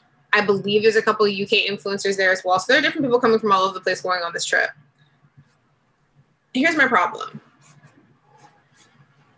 So as you know, here in Canada, not everybody is fully vaccinated. One of the influencers in particular who was there, she's a girl that I follow, and somehow I'm older than her, and she's like 27, I think, or 26 or 27 or something like that. And she was able to be fully vaccinated because she actually left to go to LA like over a month ago for business because her brand, she has an American manager. And then I guess the last leg of her business trip turned into her going on this Revolve press trip because she is like a Revolve like ambassador, I guess you could say they are. Mm-hmm. So when I heard, like when she said, oh, I'm going somewhere really special, but she didn't actually say it. Then, you know, she posts on Instagram and all of a sudden she's in Bermuda. And then I start seeing all these influencers who I've seen start posting that they're in Bermuda. So the stylist for Insecure posted something, and I said to myself, this makes so much sense. She's the wardrobe stylist for Insecure, the girl who posted it. And so she pretty much had it here. She said, so she's trying to understand how Revolve is hosting a press trip on a 21-mile island with one hospital during a pandemic. when the locals are subjected to a range of restrictions that do not seem to be honored or required here. So the locals of Bermuda, we're from there. Shout out to my off Caribbean people. They apparently, like, the things that are happening to them, some of them can't see their families, their businesses are shut down, but then the Bermudian government gives permission for this large gathering where they have people who are from Bermuda entertaining them. Mm-hmm. Because there was snippets on Instagram of the people there entertaining these people. And I'm thinking in my head, how? So because I became curious, I went onto the actual Bermuda government website, and Revolve was issued a large group exemption notice. And it was, the publication date was on May 13th of 2021. So this was done obviously a month in advance because they went in June. So they got a large group exemption, and it seems here, looking at it, it's just they were like, oh, you know, it says all persons attending the Revolve group meetings must maintain appropriate physical distancing, which is described as maintaining a distance between all persons who are not members of the same household, or at least 6 feet. 3 feet provided each person is wearing a mask. Group meetings, they don't live together. They're all influencers from all over the world. And just to be clear, in every single post that I saw these influencers post, not one of them was wearing a mask. Not when they were at the dinner, not when they were sitting next to each other in the dinner, not when they were taking pictures on the beach, not when they were on apparently a boat in the sea, in the ocean, doing that. They were not wearing masks. Now, I don't know if it's because they weren't wearing them during these publications, but I don't care what anybody says. You and I both know, and everybody listening knows, they were not wearing those masks because some of the people said, oh, just so FYI, everyone knows all of us are fully vaccinated. We had to get tested before we left. We had to get tested when we arrived. So it's okay. But yet the notice is saying that these people have to be from the same household. How can you be from the same household when you live in two different countries? So looking at some of these things, also, just side note, they got Shaggy to perform for them on the boat. Just wanted to throw that in there. Shaggy fits right in there. So my thing is this. If these people who have been in your country, I don't care that they're a part of a group. I don't give a crap. What happens if because of them arriving there, regardless if they have been vaccinated or not, the Bermuda goes into another lockdown when they already apparently are having a shortage of vaccines? And this island, like she said, is only 21 miles long and only has one hospital. So your influencer party was more important. Yeah. And also, the Bermudian government has been turning down actual citizens who have been trying to open up their businesses and have events outside, and they've been told no, from what I can see here. Yet, this is an interesting thing. So she pretty much put up, keep the same energy when Black Bermudians want to celebrate the emancipation of slavery and be at the county games and be out in the water this summer. Make sure to hand out some of these exemptions to local companies because I've seen them given for your yacht races, the St. Regis opening, and now a Revolve press trip. She says the common theme here is rich white privilege because all these companies are white people who are coming into this country and pretty much just exploiting it. Yes, Bermuda is a beautiful place, but we're still having a pandemic. These people still live here. And when you leave and potentially have brought something with you, what are they supposed to do then? I think for me, the part that really irritated me after reading this and seeing it and all that stuff, I think what really made me upset is the fact that even though this one influencer who's actually originally from, I think it's Brazil or Portugal, I can't remember right now, but she posted the FYI statement that I mentioned before. And then there was not a peep out of any of these people about the fact of all this was happening on social media. And then one influencer who was there, she is Black, she posted when she was leaving and she said that it was brought to her attention about the controversy around the Revolve press trip and that she hopes that her being there has not caused any type of offense. And she hopes that she will be welcomed back with open arms to this beautiful country. You don't find it interesting? Okay. You like that? And I'm sitting here and I'm like, I understand that everybody's like, I want to travel and I want everything to go back to normal. I get it. But at the same time, I don't care if you're fully vaccinated. You're going to an island where some of these citizens have not been vaccinated because there's not enough. You're going to an island where you're not wearing a mask, but you're being entertained by the people of this beautiful country who they themselves can't even open up their own businesses.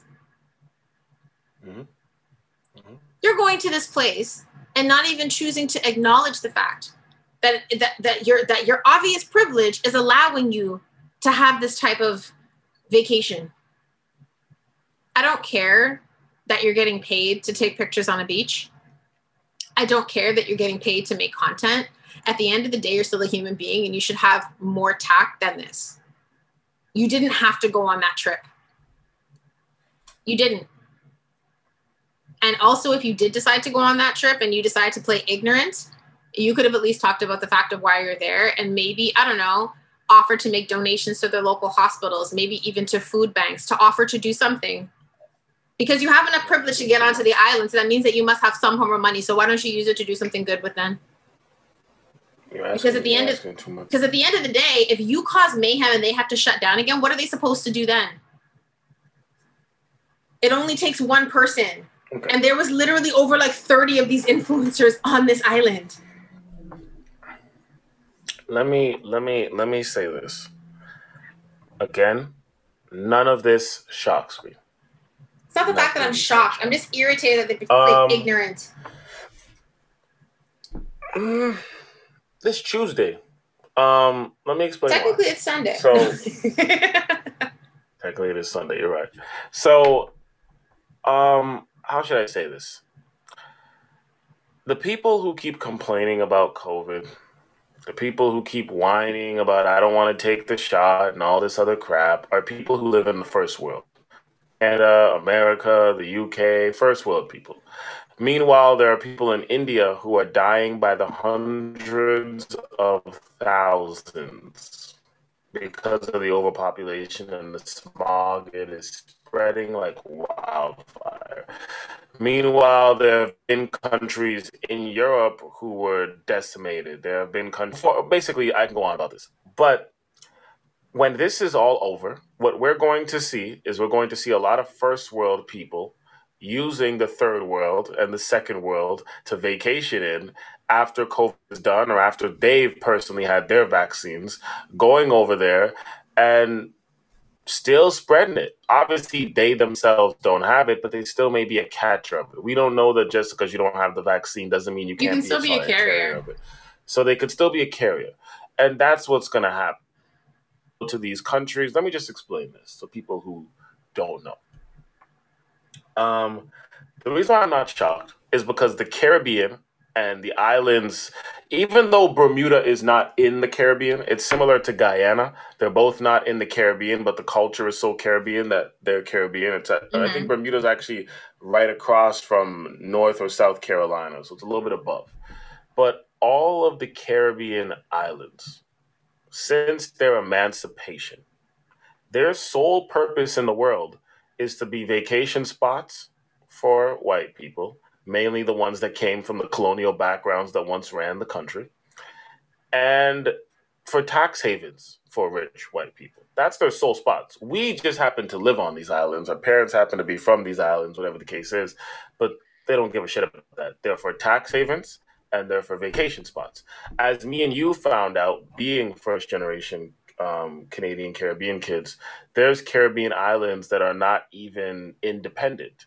They are territories of their former powers. There's the American Virgin Islands, there's the British Virgin Islands, the Netherlands has Saint Martin, the French have Saint Martin split down the middle. Carousel is one of those, Turks and Caicos, one of those, and Bermuda. Bermuda is owned and operated by the British, same as the British Virgin Islands. So this is a territory. So this is really used as a haven for British people to come on vacation, and it's really used as a tax haven for British people as well.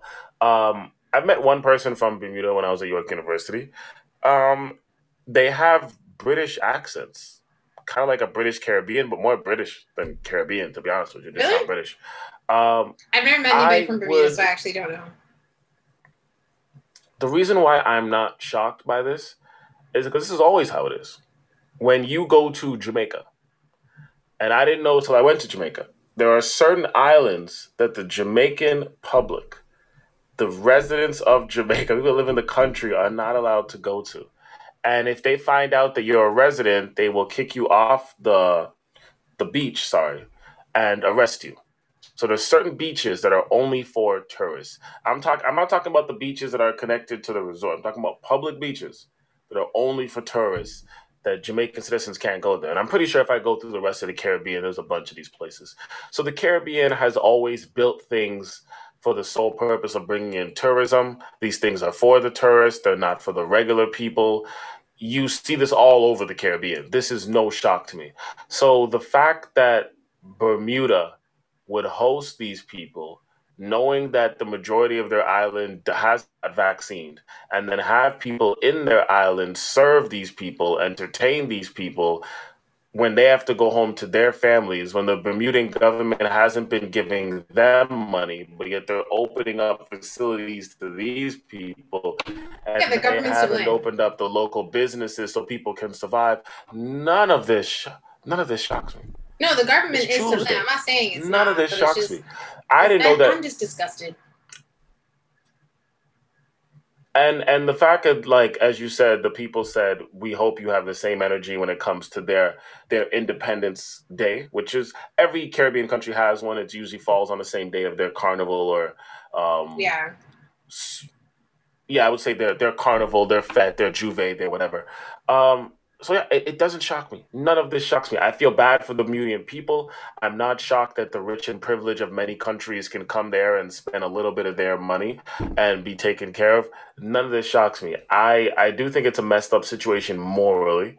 I do think that the Bermudian government should have put a pause on it. But then again, the Bermudian government would rather get international money, which means more to them than local money. So that's probably why they did it, because they thought, but this little party is not going to fund the whole economy. I don't know what they were thinking, but maybe they just wanted a money grab. Maybe the person that was organizing this was friends with somebody in the government and said, listen, this will give me a couple of money. Well, no, they've also had the opening of the St. Regis over there. They had a yacht thing that happened over there in Bermuda. So there's other events that have already occurred. Okay, so this is basically them saying that this international money that we're getting, that's filling the pockets of the rich people in Bermuda that own these things, are more important than opening up the small businesses to feed the actual people in Bermuda. So I see the difference between the racial component. Yeah, I'm not shocked by any of this. Tuesday. It's these people ain't shit. But I'm not shocked by it. And then the black influencer coming out and being like, I hope nobody's mad that I enjoyed my time on I'm not gonna lie, when you said that made me laugh. But I'm not shocked by none of this shit. None of this shit shocks me. I never said I was shocked. I'm just disgusted. That's all. I'm disgusted too. I'm disgusted predominantly by the government. Let's be clear. I'm disgusted by the actual Bermudian government, because the fact that they're choosing to do this, that actually is disgusting. They're putting the needs of internationals over the people, the needs of their own people. Caribbean governments have always sold out their people. I know. Sadly. I know. Don't remind me. Damn it. So mad now.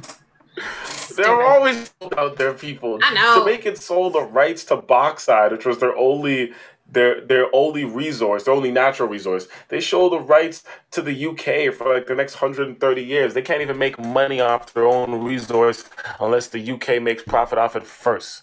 Like what? You go to these African nations, every time the government makes money, they have to give it to France first, and France gives them back the pennies in a lesser currency that France doesn't even use in their own country. It's disrespect all around, bro. These leaders will always sell off their own people. I know. Always sell off their own people. I feel sorry for the people in Bermuda, as you said. I feel sorry. I do. I feel really bad for them, especially when I hear that, like, some of them have not, like, when you hear that, like, no, I can't open my business. I can't see parts of my family. And it's like, but here I am going to entertain you like that. Ugh. I think when they're able to vote and they're able to change their leader, they need to remember this. Yeah, we'll see. It seems like all the leaders seem to be political corrupt in every country. Yeah. So even the ones who go in, I'm going to do great, and then they're like, nah, never mind. That's exactly what it feels like. The one thing that is a truth in life is people ain't shit. Yeah. It's a fact. It's a truth. Yeah. It's a truth. So this thing I want to talk about. So the reason I want to talk about it is because I was listening to a podcast the other day, and the podcast is by Grace Beverly. She's this, she's like 22 or 23 year old, like UK. She's from London, and she started her businesses when she was going to Oxford University. And now her businesses are like multi-million-dollar companies. She started them while in university. And now she's written a book called, I think it's called Working Hard, Hardly Working. And she also ended up naming her podcast that. So the reason why I want to talk about this, it's imposter syndrome. So I'm bringing it up because she had an episode with Kona. It's either Kona or Kona Walker, who is the owner of House of CB, and she's like on the Forbes 30 under 30. She's also British. And I've heard about imposter syndrome before, not just in her podcast, but that's the most recent one that I listened to that had it. There was also another podcast by Stephen Bartlett. He's like the youngest black man ever to be on like the British Dragon's Den. And they were talking, because he's had multiple ones. There's a couple other ones that have come up where they talk about, have you ever suffered from imposter syndrome? So if you don't know what imposter syndrome stands for, I will read the definition for you. Imposter syndrome refers to an internal experience of believing that you are not as competent as others perceive you to be. While this definition is usually narrowly applied to intelligence and achievement, it has links to perfectionism and the social context. So when they were talking about imposter syndrome, both of them admitted in different podcasts that, yeah, like they've suffered from it, where they literally said, people believe in me. And I was looking at them thinking, what do you mean? Like, I haven't actually achieved that. Even though they've had these great achievements, and that they've, done these, written books and have successful podcasts and businesses and all these things, but they themselves have suffered from like imposter syndrome, thinking that everyone eventually is going to realize that I'm really not this person. And the reason I wanted to talk about it is because I've suffered from imposter syndrome. I have had people tell me that they think that like I'm great at something, or, oh my God, like Brittany, like, so much about this. And yes, I take it upon myself to learn as much as I can, because I absolutely love knowledge. Like I love reading books. I'm that person who, I'll see someone like, hey, remember they're from that movie and that one and this one. And I know their like full name and I know random facts. But then when people actually tell me that they think that I am like this person, internally I'm looking at them going, oh, you're just saying that, but that's not true. Like I actually get this type of anxiety slightly where I think that when people tell me that I start to tell myself that it's actually not true, where I feel like I'm actually faking it till I make it. And it's weird because I'm aware that I'm doing it, but I'm also aware of the fact that, no, I actually do know these things, but I never think that what I know is ever good enough or enough. And I find that sometimes when you have imposter syndrome, you start to like overcompensate, because even though you're doing it, it's like you try really, really hard to do it better than everybody because you think that if you don't, people will start to see that you really aren't as confident as they think you are. And you don't want that to happen. So you start... and you kind of become a know-it-all. And then that actually can backfire on you, where people start saying, well, why don't you just go ask her, because she thinks that she knows everything. Or people start to treat you differently because you're so good at something, but they don't realize that you're actually doing it because you're thinking that you have to be perfect at it for people to keep seeing you as this image that you keep putting out there. Because obviously, if you're amazing at everything, why would you be bad at something? Because then all of a sudden you're thinking, oh, well, now that I failed at this, everyone's going to know that I'm a fake, or that I am an imposter. And I would say that I had really bad imposter syndrome when I was younger, and I still sometimes feel like I have it now as an adult.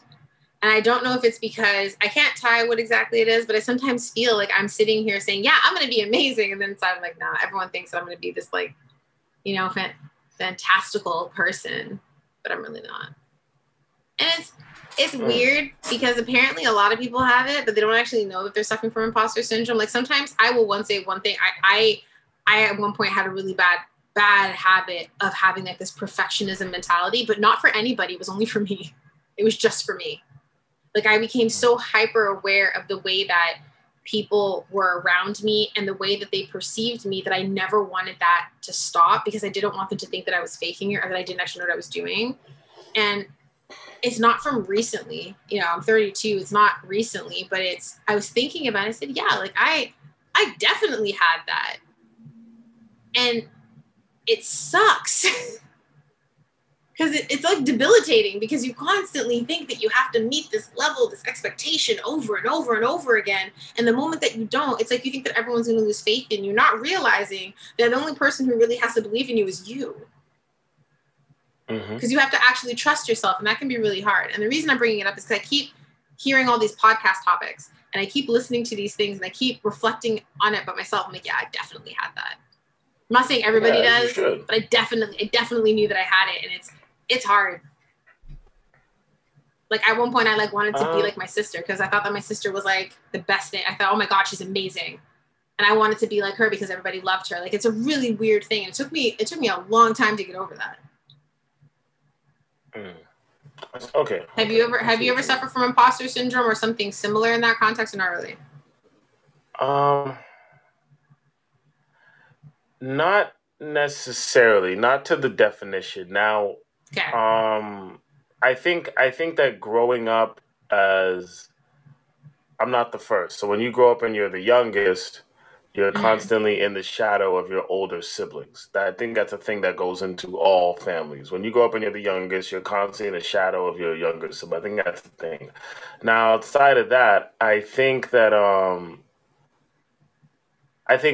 growing up as the youngest, and then growing up in an immigrant family. So when you grow up as the youngest, you're constantly in the shadow of your older siblings. That's a fact. And when you grow up in an immigrant family, what tends to happen in immigrant families, and this is across the board, this is generality, is that immigrant families, because they just moved to the country, they will tell you stories about how it was in the old country, and they create an expectation. Now, there's some immigrant families who will tell you doctor, lawyer, engineer. Some immigrant families will tell you you have to go to school and you have to get your master's or bachelor's. Some immigrant families will tell you have to open your, whatever your system is. But immigrant families would usually have an expectation for their children to meet. And immigrant families also will compare the children. Sometimes they do this purposely. Sometimes it's self-consciously. You get the calls. Oh, do you know your cousin just got into university? Do you know your cousin's doing this? Do you know your cousin in the States is doing this? Or your cousin in the UK is doing this? Or do you know that they're doing this? How come you're not doing it? Or sometimes it's your brother's doing this or your sister's doing this. Why aren't you doing this, right? And that's what usually happens in immigrant families, because it's that we're going to push our kids to succeed. Doesn't always work. Sometimes it does. I think it really depends. I don't justify that type of parenting of comparing children, whether it's self-consciously or on purpose. I don't enjoy that. I wouldn't do that if I had children.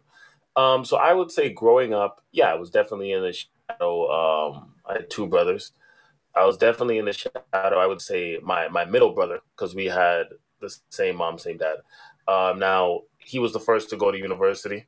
So therefore, there was an expectation that I kind of had to go to university, which I did.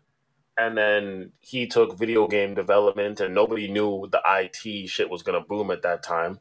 And then he got a job coming out of university, within a few months coming out of university, I should say. Mm-hmm. I think I had a different path. I didn't know what I wanted to do. School, but I didn't want to go back to high school. I went to university.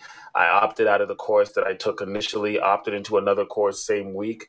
I finished my college, and then I went to university after that. So I went to college first, went to university after that, but I had a different path. I wanted to be something different, going to teacher's college. I was in teacher's college. I applied, I got in, I had the grades, and then York had a strike and they canceled my program, and I got let out. And then at that point, I had to look at my resume and decide what I was going to do for the rest of my life based off what I've done, which is a fucked up thing to do. So it's kind of like, what the fuck's the point of the education? But the education still worked out in the fact of it gets me in the room, it gets me in the conversation. I always say, once I'm there for the interview, I can sell myself. But It's weird because I would definitely say that, yes, throughout my life, like, I think self-consciously I've been compared to my brother. I think that's a thing. And I think that used to bother me when I was younger. I think as I got older, I just kind of chalked it up to, like, this is the way these people are, immigrants.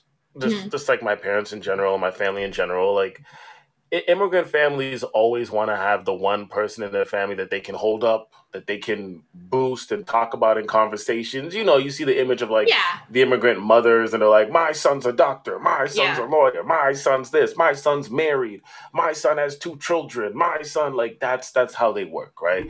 So I think for a lot of people that grow up in immigrant families, that can cause a lot of stress because people have expectations for you to do shit that they never even did, right? And it's based off the fact that they brought you here. So I get that. Now, the reason why I don't think it caused imposter syndrome is because imposter syndrome, from what you're explaining to me, has to be a situation where you think that you are not good enough, right? So I don't know. I think it's hard for me to say I had imposter syndrome. I've definitely been in situations where I've felt... I think, okay, you know what I think it was? I think when I was growing up, nobody really had an expectation for me. I'm going to be dead honest with you. I didn't get good grades in elementary school. I didn't get good grades in high school. I actually graduated high school with a D+ average or C- average. And then when I got to university, when I got to college, I got like straight A's. And then when I got to university, I got straight A's because I was doing something that I cared about instead of general topics. And I learned the way that I learned things better than just, you know, memorizing sheets. Yeah.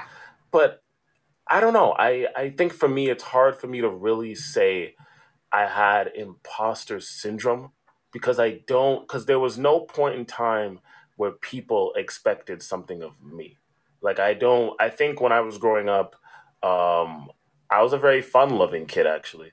And I wasn't that academically inclined. And then when I got to college, I became a very serious man, and I became more academically inclined. But I think a lot of people just judged me on how I was as a kid, which is weird to me because I was a child. It's supposed to be childlike. So I think that nobody really had an expectation of what I was going to be or what I should be. I think for me, it was kind of just like, oh, you graduated college? Good job. Oh, you graduated university? Shit, good job. You got into teachers college? Okay, good job. I don't think it was like, you have to do this, right? Because I think when I was starting off, I just wasn't academically inclined. So the expectation wasn't there. Now, outside of that, like, I think I've had periods in my life, I think the only time that I remember people expecting something of me was, I've had moments like this. So I graduated high school on time, which in my high school, not everybody did. And I think that at the end of high school, I started to become a very like conscientious and serious person by the end of high school, but mainly in college. I left the goofiness behind. It just disappeared a little bit. And I think a lot of people that know me from high school and a lot of people that know me from especially college and university, when I was overly ambitious and I was working jobs and I had an idea of what I wanted to do and I was so idealistic, I think a lot of those people have an expectation of me now. Because I've run into people from high school or that I went to college, university with, and the first thing they say is, oh, Justin, you must be successful. You're probably working this, because the way I was back then when I was just always about my grind, I think a lot of people that know me from the end of high school, college, university, I have an idea of where I should be. But I've never really sucked into that. I've always been very honest. I always just tell them, like, no, I work at this company, actually. No, I do this. Like, I've never really tried to fake the funk. And I guess for imposter syndrome, it would have to be a situation where not necessarily you would fake the funk, but you're not telling the truth. You're just like, oh, that's what you believe? Okay. And then you internalize it, and then you go out there and feel like you now have to do that. But I think because I was very honest about where I was in life with people, I never told them I was doing much more than I was. I think because when I was growing up, no one ever really had an expectation of what I was supposed to do, sadly. I think that I, in turn, never developed an imposter syndrome. Because even though people may have assumed that I was going to be somewhere, especially when I meet them now, Yeah. I'm just like, I'm not there. So I don't, and like, I don't want to live in that space because I can see it being mentally draining just because I'll say this, and I've said this to you before, I guess this is as close as I would get to imposter syndrome. And I've said this many times. I think the issue with our generation, people that grew up in the 80s, early 90s, mainly just say the 80s, is that we grew up, we're the generation that was told, go to school, go to school, go to school, go to school. So we all went to school in mass numbers. And we all thought that we were going to have a certain lifestyle. You know, a lot of us thought that we were going to live in a major city, in a loft, working at a Starbucks, you know, like you see in movies, obviously unrealistic. Yeah. But I think a lot of us thought that we're going to have a certain lifestyle. A lot of people of our generation thought that we're going to be married at a certain time. We were going to be in our career jobs at a certain time, and we wouldn't be just looking around at regular jobs. We all thought we'd have kids at a certain time. And you have to remember, my generation went through 3 financial crises, COVID being the last one.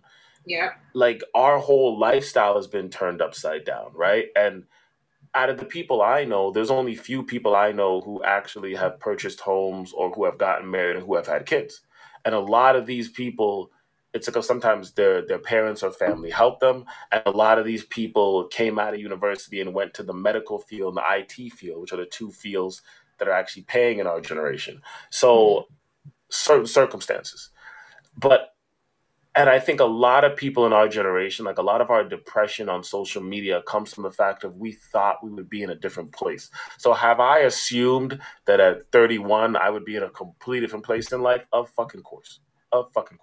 Has that made me depressed or miserable in a certain way? Of fucking course it has. Now, have I had the time to, I'm very rational as well, and you know this. So if I had the time to sit down and logically think about it and rationalize it and realize that I'm not the only one. Everybody in my generation is rethinking their career. Everybody in my generation, me and you spoke about this the other day, people in our generation might not even have kids because by the time COVID gets all back together and society gets back together, we're in our early 30s. We might be in our late 30s. Then you got to find somebody. We might just be like, fuck it. So I've had time to rationalize it and realize that it's not just me. I can look at the city that I live in. I grew up in a very middle-class city. I can look around the city and see that it's everybody I grew up in, except for the outliers, which I explained. So that kind of gave me the reassurance that, like, I'm not alone. I don't need to stress as much. Mm-hmm.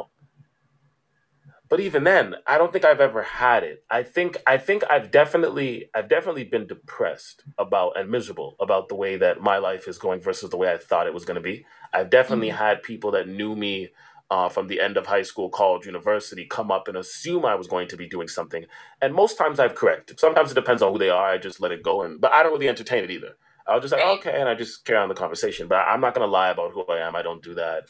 I mainly will just either correct you or I'll just leave it alone and just walk away from you. Depends if I know you well enough to even have that conversation with you, if I even care enough to. But I don't think I've suffered imposter syndrome. Well, imposter syndrome doesn't make you don't lie about what you do. You don't do that. What it is that it deals on, it's like that thing of like perfectionism where whatever you are doing, you have to do it the best. So that when people say something to you, you can be like, yes, I am the best, even though you're internally going, I'm actually not. It's actually more of an internal struggle more than anything else because you're actually fighting with yourself. So it's like, I've never, when people ask me what I was doing, I was like, no, I studied fashion business, and I learned how to balance books. I learned accounting skills. I studied economics when I was in school for fashion. People don't realize that you actually do something other than cut fabric and talk about pretty clothes all day. You learn the ins and outs of how to run a business, how to make it operate, how you're going to spend your money, how you're going to recoup money, all these different things. Yes, there's the aspects of fabrics and all those things. Yes, but you learn so much more. Like when I took the economics course and I had to be a part of my program for me to understand how it works, I realized in my head, I said, yo, I should probably take an economics and accounting because I'm really good at this. Because I was really, really good at economics. And when I left, people used to ridicule me about what I studied, because they just thought that all they wanted to do was talk about pretty things. And that was really hard for me because I said, do you have any idea how much work it takes to be able to create an entire buying plan, balance $1 million, figure out how your accounting and books are going to be balanced, where your money is going to go, how you're going to create a business plan. I said I had to learn all these things, and I had to implement them in my program. Like, we had to run a school store, and you had to literally show your professor that not only could you buy clothing, you could balance it, you could do scheduling, you could do, like, it was a whole thing of how to run a business. You know what it is? And people just made fun of me about it, and it actually made me feel like shit for what I studied. And I was like, yeah, but it's running a business, regardless if it says fashion in the first sentence, it doesn't matter. And I think that's where it also came from, because I felt like I had to make it be more than, like, I had to be like, no, I am good at this. And it made me feel terrible. And I feel like that also made the imposter syndrome worse, because then it was like people were perceiving me. Yes, she's intelligent. Oh, but she studied fashion. I think as a Black person, especially, yeah, no, it makes sense. As a Black person, especially when I came out of the mall and I started working in different companies, I always felt like I had to be the smartest person in the room, just because once I got into different companies, I started to see the way that people look at you because you're Black and speak about you because you're Black and the expectations they have of you, and you work because you're Black. So I was in sales. So I always make sure every company I went to, I killed the sales. I was either first, second, or third best person there, because I already knew the expectation was already low. Like, people just assume I'm just, because I'm Black, I ain't shit. I get that. So I've definitely dealt with that. But something you said, I think I understand what you're going through. I think a lot of that is the hierarchy of academia. I remember that when I was in school, where it's like, I was in a liberal arts program. And I remember we used to shit on the students that were in cosmetology or were in fashion, so makeup or fashion, because we thought that they were lesser than us. So I remember this. But then there were the kids that were in basically non-liberal arts programs, so business, economics, and they would shit on us. And then there were the kids that were in specifically doctorate programs or engineering programs or health programs that were going to lead to them being a doctor, so doctor or engineer, and they would shit on them. So it was just like, it's that schoolyard hierarchy. But I understand what you mean. But yeah, I see what you're saying. Was there ever a time where, I think I've always lived by the motto, fake it till you make it. Listen, I have faked it into so many situations. And then when I got there, I've learned the company from the inside out and been a great employee. So that's something I definitely understand. I have faked it till I make it. All I always say is I can tell. I don't know about nothing, but I'll get in there. I'll learn your product and your bullshit, and I'll sell it the way you want me to sell it, of course. But yeah, so fake it till you make it, I definitely understand. But I think when I was faking till I make it, you know me. Yeah. Not only do I tell people that I like or that I love that you ain't shit, but I tell myself I ain't shit. So I'm always that person that no matter what happens in my life, I've always kept myself at a humble stage. I will constantly tell myself. The amount of times I've been in situations where I didn't know nothing at the workplace. I'm just sitting there nodding in the meeting, and then they go off, oh yeah, Justin, we need that report. And I'm just like, fuck. I get to my desk. But instead of feeling the pressure of being like, I need to know, I should know, I'm just like, Justin, you ain't shit. You know how you got in here. You know you don't know this shit. And I'm sitting there on Google, researching it, figuring it out, putting it together, finishing it, slap, and it's good. And I'm like, okay, I'm lucky. And then I'll go and research. I actually have to do the shit later. But like, so I've been through those situations. I think it's because with me, I always tell myself as a joke, but I'm being real serious about it, that I ain't shit. So even times when I'm faking it, like you know what it is? I'm very self-aware of myself. So, and I've always been this way. When I'm doing shit I'm not supposed to be doing, I'm very much aware of it. But in my mind, either the ends justified the means, or whatever I was doing in that specific moment, my selfishness wanted this more than whatever else that situation was. But I'm very much that person. So I'm aware when I'm cheating the system. I'm aware when I'm manipulating the system or lying to the system, or I'm aware when I'm full of shit. But I will either put the act on because there's a purpose of why I'm doing it. I will put the face on and I will continue being an ancient nigga just to get through the phase of what I'm trying to get through until I learn the shit. But like, I think because I'm so self-aware and I've always been that way, at least since I've been in my first year of college, I've always times a day. So I used to enter college rooms and be there and be like, you ain't shit. You ain't shit. You ain't shit. You ain't shit. And sit in the back and they'll be asking questions. Oh, you, what do you think? And I'm just like, fuck. And I got to come up with some bullshit. So I've always, like, I don't know. I just think I've always been self-conscious. I've always lived by the motto, I ain't shit. I've always known that I was a fraud when I was being a fraud. I'm so aware of it. So, like, mind you, there's been a lot of moments. A year ago or 2 years ago, I was out trying to sell my show. Okay. I know when I'm a fraud, I'm aware I'm a fraud. And I will sit there and be like, I'm a fraud, bro. Like, it doesn't even bother me. Like, you know what I mean? So I'm so aware of it, I don't think I have felt. Yeah, it's really like, I want to agree with you because I understand what you mean by imposter syndrome. Like, you get the concept. It's just that you've never actually experienced it, which is fine. Definitely. And I feel like I've been in imposter syndrome situations. Mm-hmm. I just feel like the mental aspect is what it is, right? And I feel like mentally, at the moment when I was doing imposter syndrome shit, I knew I was a fake and I knew I was a phony and I knew I was just doing this to get what I wanted out of the situation. So I was so aware that I wasn't shit that it doesn't allow me to feel the anxiety. Yeah. Of being an imposter. I think that's because I'm so self-aware that in the moment I am an imposter. So I lean into the bullshit. If anyone's listening to this, I sound like a horrible person right now. No, you don't. I don't think you sound like a horrible person. I think you just sound like you're honest. Like I have no issue talking about the fact that I suffered and sometimes I suffer from imposter syndrome. I just think that it's not as bad as it used to be, but I find it so interesting how you can meet somebody, anyone, and talk to them and think, wow, they're great.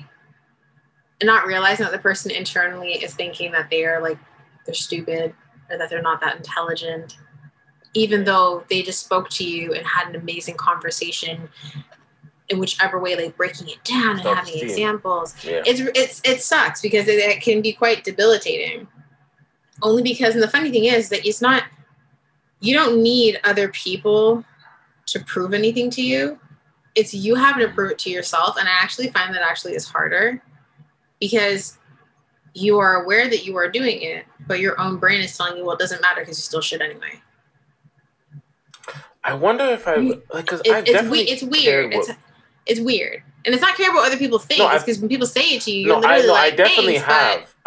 Whatever. I've gone through a phase where I felt like I had to impress people or I cared what people think. I definitely have. Like, we've all been to high school. So it's like, I have. And even after high school, I kind of had that a little bit in me. Yeah. I've done some stuff that... I think that... Moment, but yeah, I think so every person... I've definitely been there. I think every person at some point has had a form of that type of anxiety where it not necessarily was called imposter syndrome at the time, or it could have been like just a level of it because there are different levels, obviously. I'm not saying everybody has it, but I sometimes do think that there are people out there who literally they're just, you know, they're great, but they think that they are not. I think the anxiety that people have from imposter syndrome is the anxiety that I had about, I guess you could say, where other people thought I should be at this age, but my shit was more where I thought I should be. So even though other people did assume this, like I just said, right? Yeah. I never cared about their opinion, but I think from the way that you guys have suffered from imposter syndrome, like what you're describing to me, the mental anguish is the same mental anguish that I've had with me and myself for where I believe that I should be at this age and what I should have. Yes, and that also is very debilitating. So if anything, I think what I did at a young age is like, I guess because nobody else held me to a higher standard, as I said in the beginning, mm-hmm. I think I started to hold myself to a higher standard when I got to college. And that's definitely true now that I'm saying it. Because nobody was like, you have to be this or, you know, these high expectations of me because I wasn't academically inclined as a kid until I got to college. And then it was just like I was superseding the expectations and I was working. And I think it was just the fact I was learning shit that I wanted to learn, probably. But, I think... I think that because nobody held me to a high standard, I think I in turn held myself to a high standard. And I think I did this right around the time I was in college. Like, I told myself that I was going to be this and I was going to get this, and I manifested it in my head and thought it was going to happen, and I put in the work for it too. I was doing everything needed to get what I needed to get. And then even after that, I had other avenues where I thought this was going to be it. Like, I've always held myself to an impression or a standard or something that was greater than myself. Yeah. And I think right before COVID or during COVID was when the realization that I may never get to this point, or I may never achieve these things, or these things may never happen. And also getting to a certain age and realizing that, like, at this point, like, nobody wants to be, like, it's one thing if you're in your younger 20s, and I'll just use a rapper because it's the funny point. But it's one thing if you're in your younger 20s and you want to be a rapper or a singer, right? And you're striving and you're doing your showcases. Everybody kind of respects that. I think it's when you get into your 30s and you're still trying to be a rapper and like, you know what I mean? That's what people are like, okay, bro, let it go. So I think I've got to that point where I got into my 30s. Not saying I let my dreams go, but I've got to the point I'm like, okay, I need to build a foundation with something stable. Maybe in the future I can go here again, but I've definitely got to that point, and that alone has caused me anxiety and a lot of stress, because you get to that point where you're like, I should have been here and I'm not here. I put in all the work, it didn't work, and now I got to find something. So I understand that, but yeah, it falls in the category. I feel like I'm like a cousin or akin to what it is that you guys are going through. It's just more. I create the expectation. Yeah. I create the issue. I'm holding myself to something that I've created, and I'm now mad or miserable or depressed with myself because I didn't create this. I just think the difference is I'm doing this to myself, so mine's truly mental. Like, nobody else is there adding anything. It's me against myself. I would say that for me, I didn't have, like, I was and still I am academically inclined, even when I was younger. But the problem was, when I was younger, I used to get bored. Terrible. So I used to sit in class and I'd be like, oh, that's so boring. And I would get mad and I just wouldn't pay attention. And teachers, I think that could be a reason too, yeah. Teachers would literally say, there's nothing wrong with Brittany. She's just being lazy. And I was, because I was bored. Nothing was interesting. The things I was learning were easy for me. So I was like, well, if it's already easy, why am I paying attention? Because you're just teaching it anyway.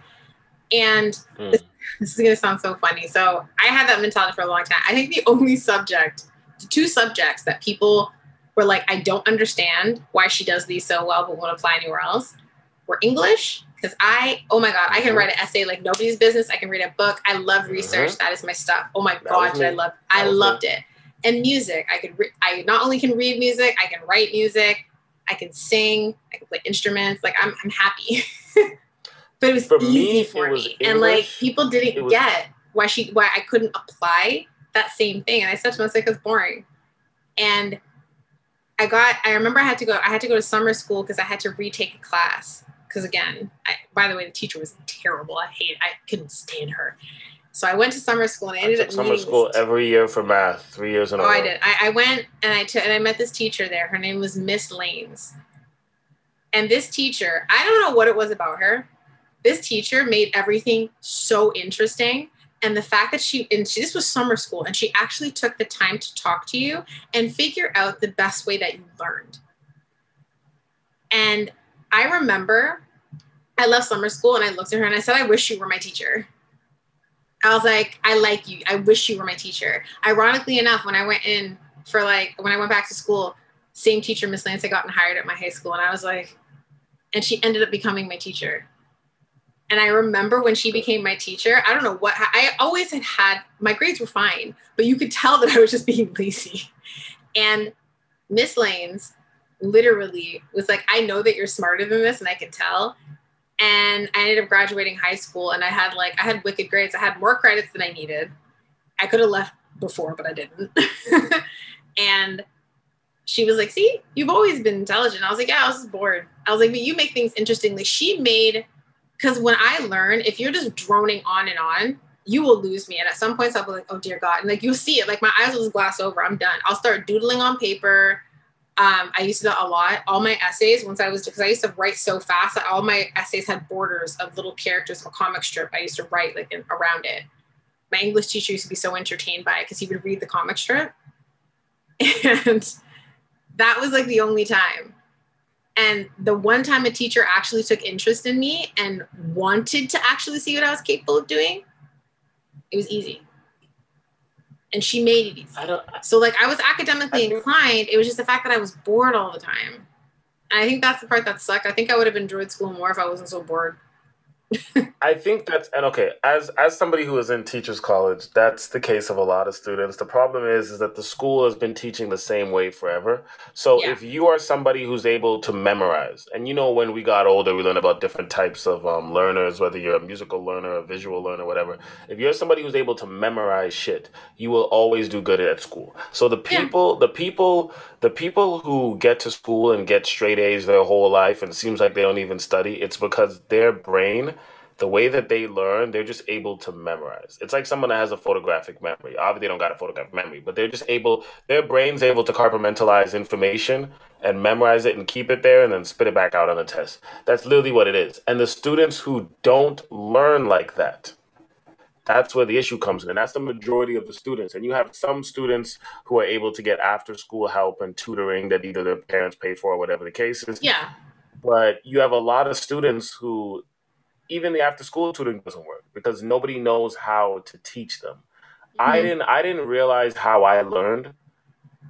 I learned through conversation, and I learned through media, so like a movie, but mostly conversation.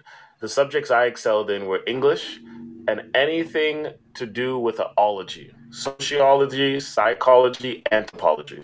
If we are talking about thoughts and processes, and if we are talking about theories, if we are talking about why humans do this, if we are having cognitive conversations about a subject and around a subject, my brain, the brain I have, my brain is able to take a topic and my brain is able to digest and unpack that topic and kind of piece together different pieces. And that's why I was so good at doing essays as well, because I was in English. So once I was able to learn these topics about Marx or whoever, and then I had to write an essay on no matter how long, I could extend that essay. So English and sociology, anthropology, psychology, I killed all of that.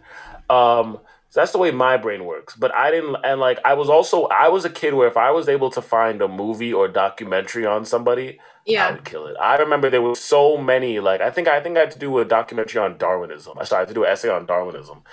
And I literally just watched like a 5-hour documentary on Darwin and wrote the fucking essay. And I got it in. So it's like, but I know that my brain soaks in stuff like that. That's the reason why I like movies so much, right? Yeah. So that's how my brain works. But I think only people who are able to memorize things very quickly excel at school. And like people have talked about the fact that the school needs to teach for all learners, because by the time these kids get to high school and they're able to learn the way they want to learn, by the time they get to the end of high school, some of the kids don't go off to university to figure out the way that they can learn. Some of the kids just realize high school wasn't for me, when really it was the fact that you weren't learning the way that your brain learns. And now you're going off to get a job when you could have went to university. And if someone just taught you how to learn a different way, you could have been whatever, right? So agreed. It's a messed up system. I learn by, so what was it called? I think it was called tactile kinesthetic, was by doing. Do you remember those terms? No, I don't remember that term, but so I know what you're talking about. One of the terms I was a tactile kinesthetic learner, which meant that I learned by doing and I learned visually. So if you showed me something and you only ever had to show it to me once, I could do it. And by doing it, I was then doing it. So if I had to like do it, like I had to actually see it and then do it, and I was fine. Yeah, I have to do it. When I'm at jobs, I have to do it. So like, that's why when it came to like music, yes, I already could sing, but then when someone gave me a sheet of music and I learned the notes, I never needed like any help again. I could just read it. Like it was easy.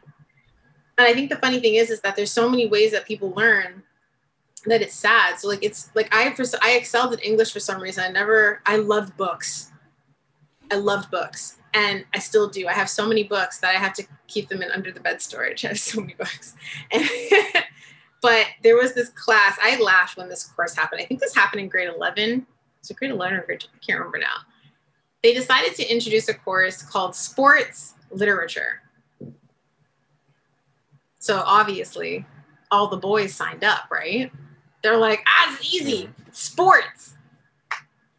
Me and like two other girls, I think it was me, it was Sam and someone else. We all signed up and we're like, why not? We'll take it. Because I had taken so many courses that I could take whatever I want at this point, even in grade 11, because I had taken so much stuff. And I took it. Now, here's the funny thing. This course, people thought, it's about sports. I was like, did y'all not see that literature was included in the title of this course? We had to not only read the newspaper, we actually had to do research. So you actually had to apply your skills of writing and research and write about these things that you saw. So I'm not gonna lie, all the guys in my class, they literally were failing because they thought that they were just gonna get to watch sports stuff all day, not realizing that, we got to watch like sporting events, but you also had to read about it, you had to write about it, and you had to like break it down. Like you had to write papers on what you were seeing. And you had to make like a book. So like I had newspaper clippings. Yeah, that's exactly what it was. It was like sports journalism. And so I had newspaper clippings. I had this entire book that had everything in it. And I'm still like this till this day. I handwrite all my essays first because I edit my essays when I write them.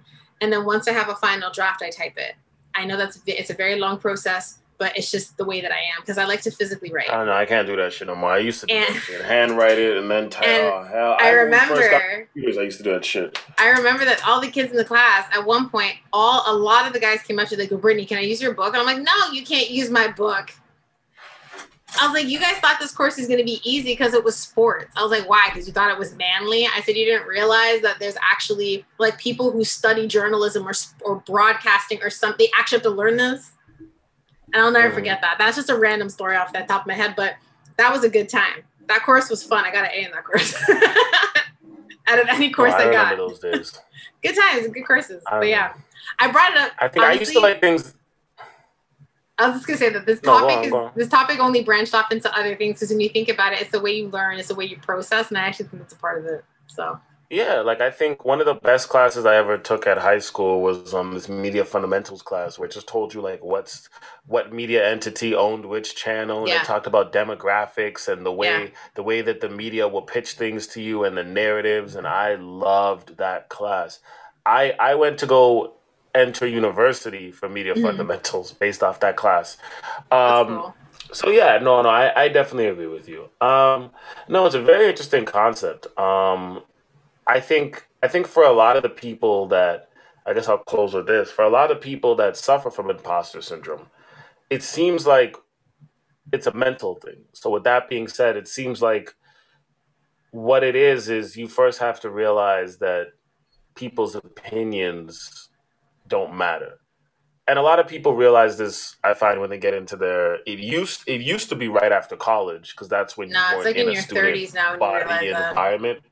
But because of social media, a lot of people stop caring what people think when they get into like their 30s, sometimes mid 30s, sometimes even 40s. Like, remember when we were younger and you would see that 40-year-old man dressed like he was 27 and we'd be like, what the hell? That's the nigga that cares about what people think way too long. So no. I just think it's a situation where I think a lot of these people have to stop caring what people think first. And this is hard to do. It's not something easy. But to stop caring what people think first, to realize that they're the only person that they have to impress or answer to, that they don't have to impress their family, their religion, their culture, their friend group, their social media followers. And then I think the last thing is just to be honest with self and realize that you have limitations. And when you come across those limitations, that's when you're going to have to get other people to help you, or you're going to have to reach out and educate yourself. But we all have limitations. I remember when I was trying to create my show, I realized that I wasn't a writer. I tried to experiment and I couldn't write the shit the way I wanted it to. So I had to go out and find writers. I wasn't an editor. I had to find an editor. I had to share the pie.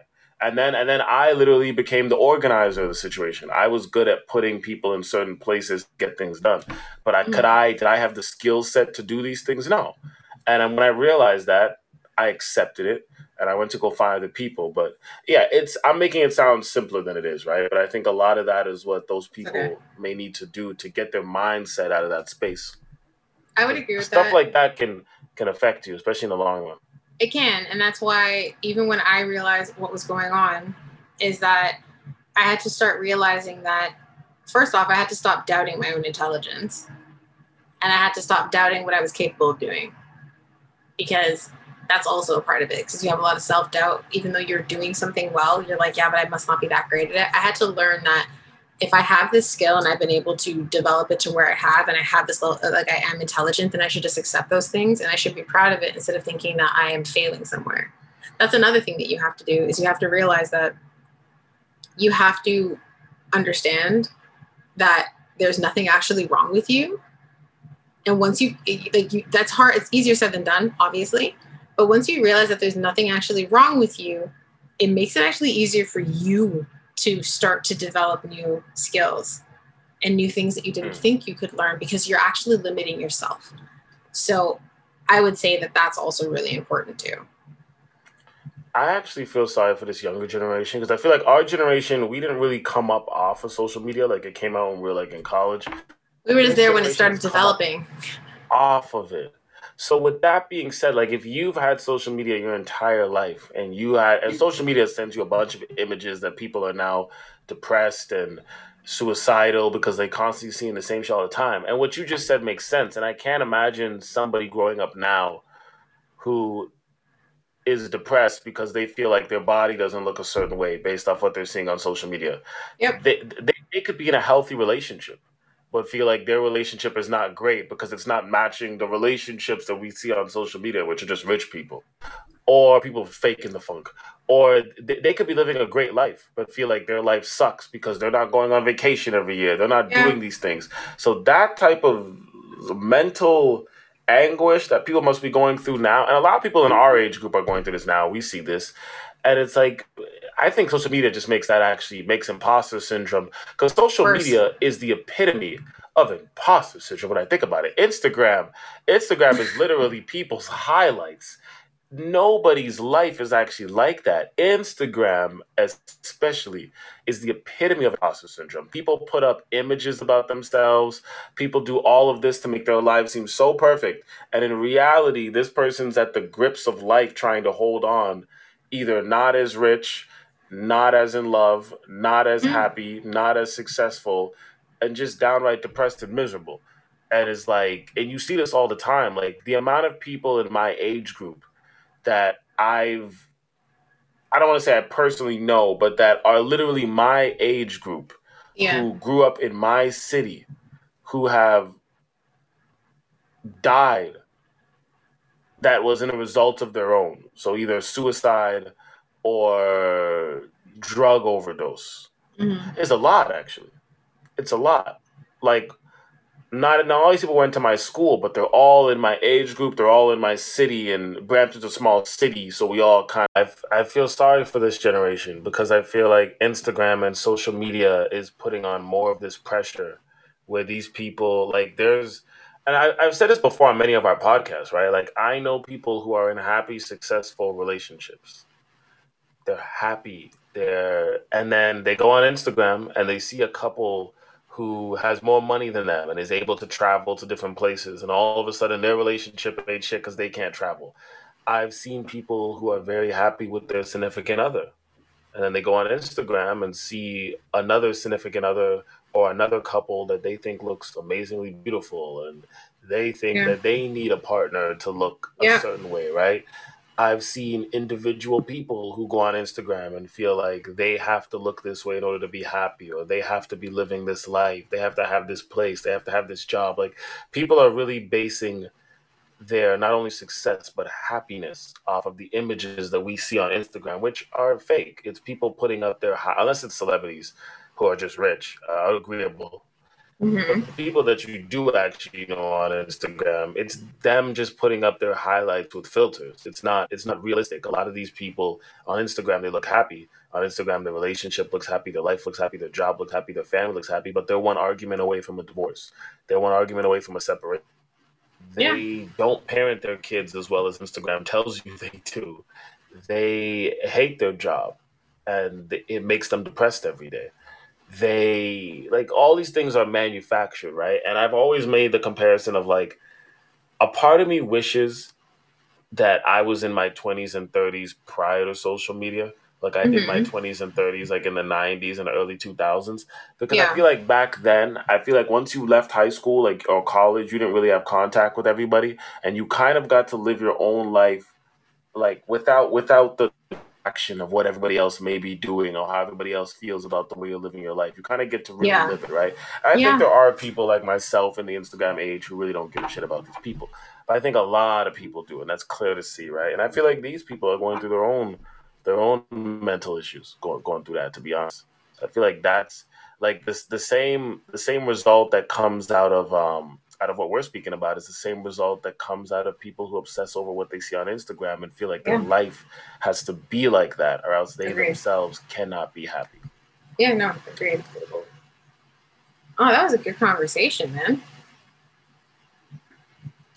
It was. That was good. But well, yeah, man. I feel for people who are suffering with imposter syndrome. Like I said, there's ways to get around it, right? That's just from what I'm saying right now. Yeah. I don't know if those are the official ways. We'll see. Somebody don't listen to my ass, but I just think there's smaller ways to get around it, right? And I think for a lot of people in this social media Instagram era, I think unplugging is good, bro. Just unplug. Oh, definitely taking breaks from social media is super important. I mean, taking a break and just like not really even turning off the notifications of your Instagram so you don't see it, off of Facebook, off of Twitter, whatever you're on, and just taking a break. Or even one thing that I've done is I have my phone set to downtime. So at a certain time, it actually stops my apps from actually like notifying me. So I don't see anything, and it's downtime. So, and if I try to click on it, it'll remind me like, hey, like you've reached your limit for the day. Obviously you can turn it off, but it helps when you stop receiving those notifications and not having to see it. You actually are able to separate yourself. And I think that doing that every day is actually really, really helpful. I've never had an issue disconnecting from it, but I honestly think that it being turned off for me makes it so much easier for me not to pay attention to it. And I think that's actually a healthy way to start, is because you can actually make your phone do it for you. Take a step back, take a break, or even some people who take an entire weekend off where they just don't go on social media for like an entire weekend. And instead of living your life, you're looking at other people's pictures, or even being on YouTube, watching other people's videos, you're just actually living your own life. Yeah, I agree. Yeah. I agree. Well, we'll leave it at that, man. We'll be back here 2 weeks from now. Don't forget to like this video. And if you're on Apple Podcasts, please give it a star rating. That would really, really help us. If you're listening on Spotify, love it. Listening anywhere. Also subscribe and hit the notification bell so you guys know next time that we upload. And we'll see you in the next one. Bye, guys.